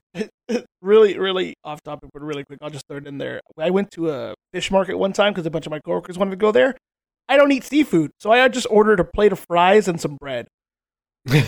And they looked You at me like, "What the fuck is wrong Welcome- with you?" And I'm like, "I don't eat seafood, so I'm eating the things off the menu I can't eat." Welcome to my world. How how is it? How is it? You're- how was it, Alex? How'd it feel? you know what? It was not so bad. You reminded it's me of the John bad, Mulaney bit it? where it's No. like, you don't drink. Um, we have this container of flowers. Would that be something you'd enjoy? yeah, yeah. That's yeah. So Yeah. yeah, that's the thing. Yeah, I don't really care. I'm a vegetarian that really, really super doesn't care. Thank you with gracing us with your presence, Jeff, and writing in and all that jazz. And thank you, everybody else. Yes. Thank you to anonymous and anonymous. Is that anonymous? we enjoyed your emails. It was a fun week to get emails because, well, the rest of the week wasn't fun. Like I, I, I wish there was a way for us to publish our chat log leading up to the podcast. Cause like, Yeah. Wow. like I'm at fucking Babymetal and you guys are fucking popping off with shit, and I'm like. I don't have time to read this right now. I'm gonna send a picture of Babymetal and go back to watching the show. Oh, I didn't know that. All right, so that even adds another element to it. I didn't realize that was some of that was happening while you were that at was the day. That was a concert. thing I was looking at like 10 seconds. I'm like, I, I, I, there's a platform with dancers on it shooting sparks and fire. I, cool. yeah. Yeah. I think that does it for this week, though. Uh, who wants to take us out this week? Uh, anyone got anything they, they want to talk about before we close it out? Um, Um, no, other than like, I won't. Re- I don't think I'll really be streaming a lot this week. Obviously, this weekend I won't be doing any my ratings, so I won't be doing any normal re- weekend streaming because I'll be at Yeah. Charlie's. Worth reminding, Um, we're not doing a podcast next week. We will return in not one week, but two with a vengeance. Yeah. Yeah. Other than that, uh, Facebook gaming. I'm streaming stuff on there now, and now that I have a guy who follows me on there, I'm gonna pimp the shit out of it, baby. Is this like fucking Tom's friends on MySpace? Like, he just friends anyone who uses the process? Yes. so, yeah. No, that's uh, that's it for me. Other than just Mave Online, social medias everywhere.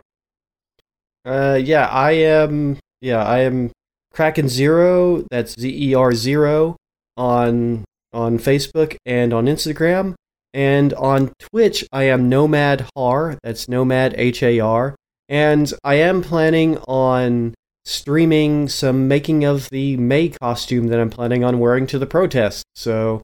I'm, I'll be assembling some materials this week, and I'll probably be streaming at least some of the making of. But yeah, I'll will be posting on my social media whenever I go go online, whenever I start streaming. So Yeah. that's a thing. And I don't pump pimp it much, but uh, most of my social media stuff is under Mordak still, Mm. M O R D 4K.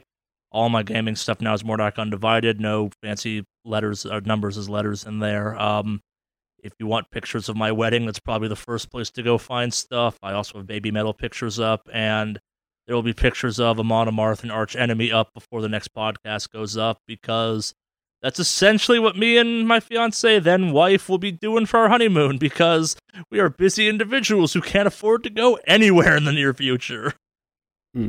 Yeah, Viking metal. Yeah, All right. I think that does it for this week. Yeah, Yeah, I think so. who wants to close us out? Cue the battle.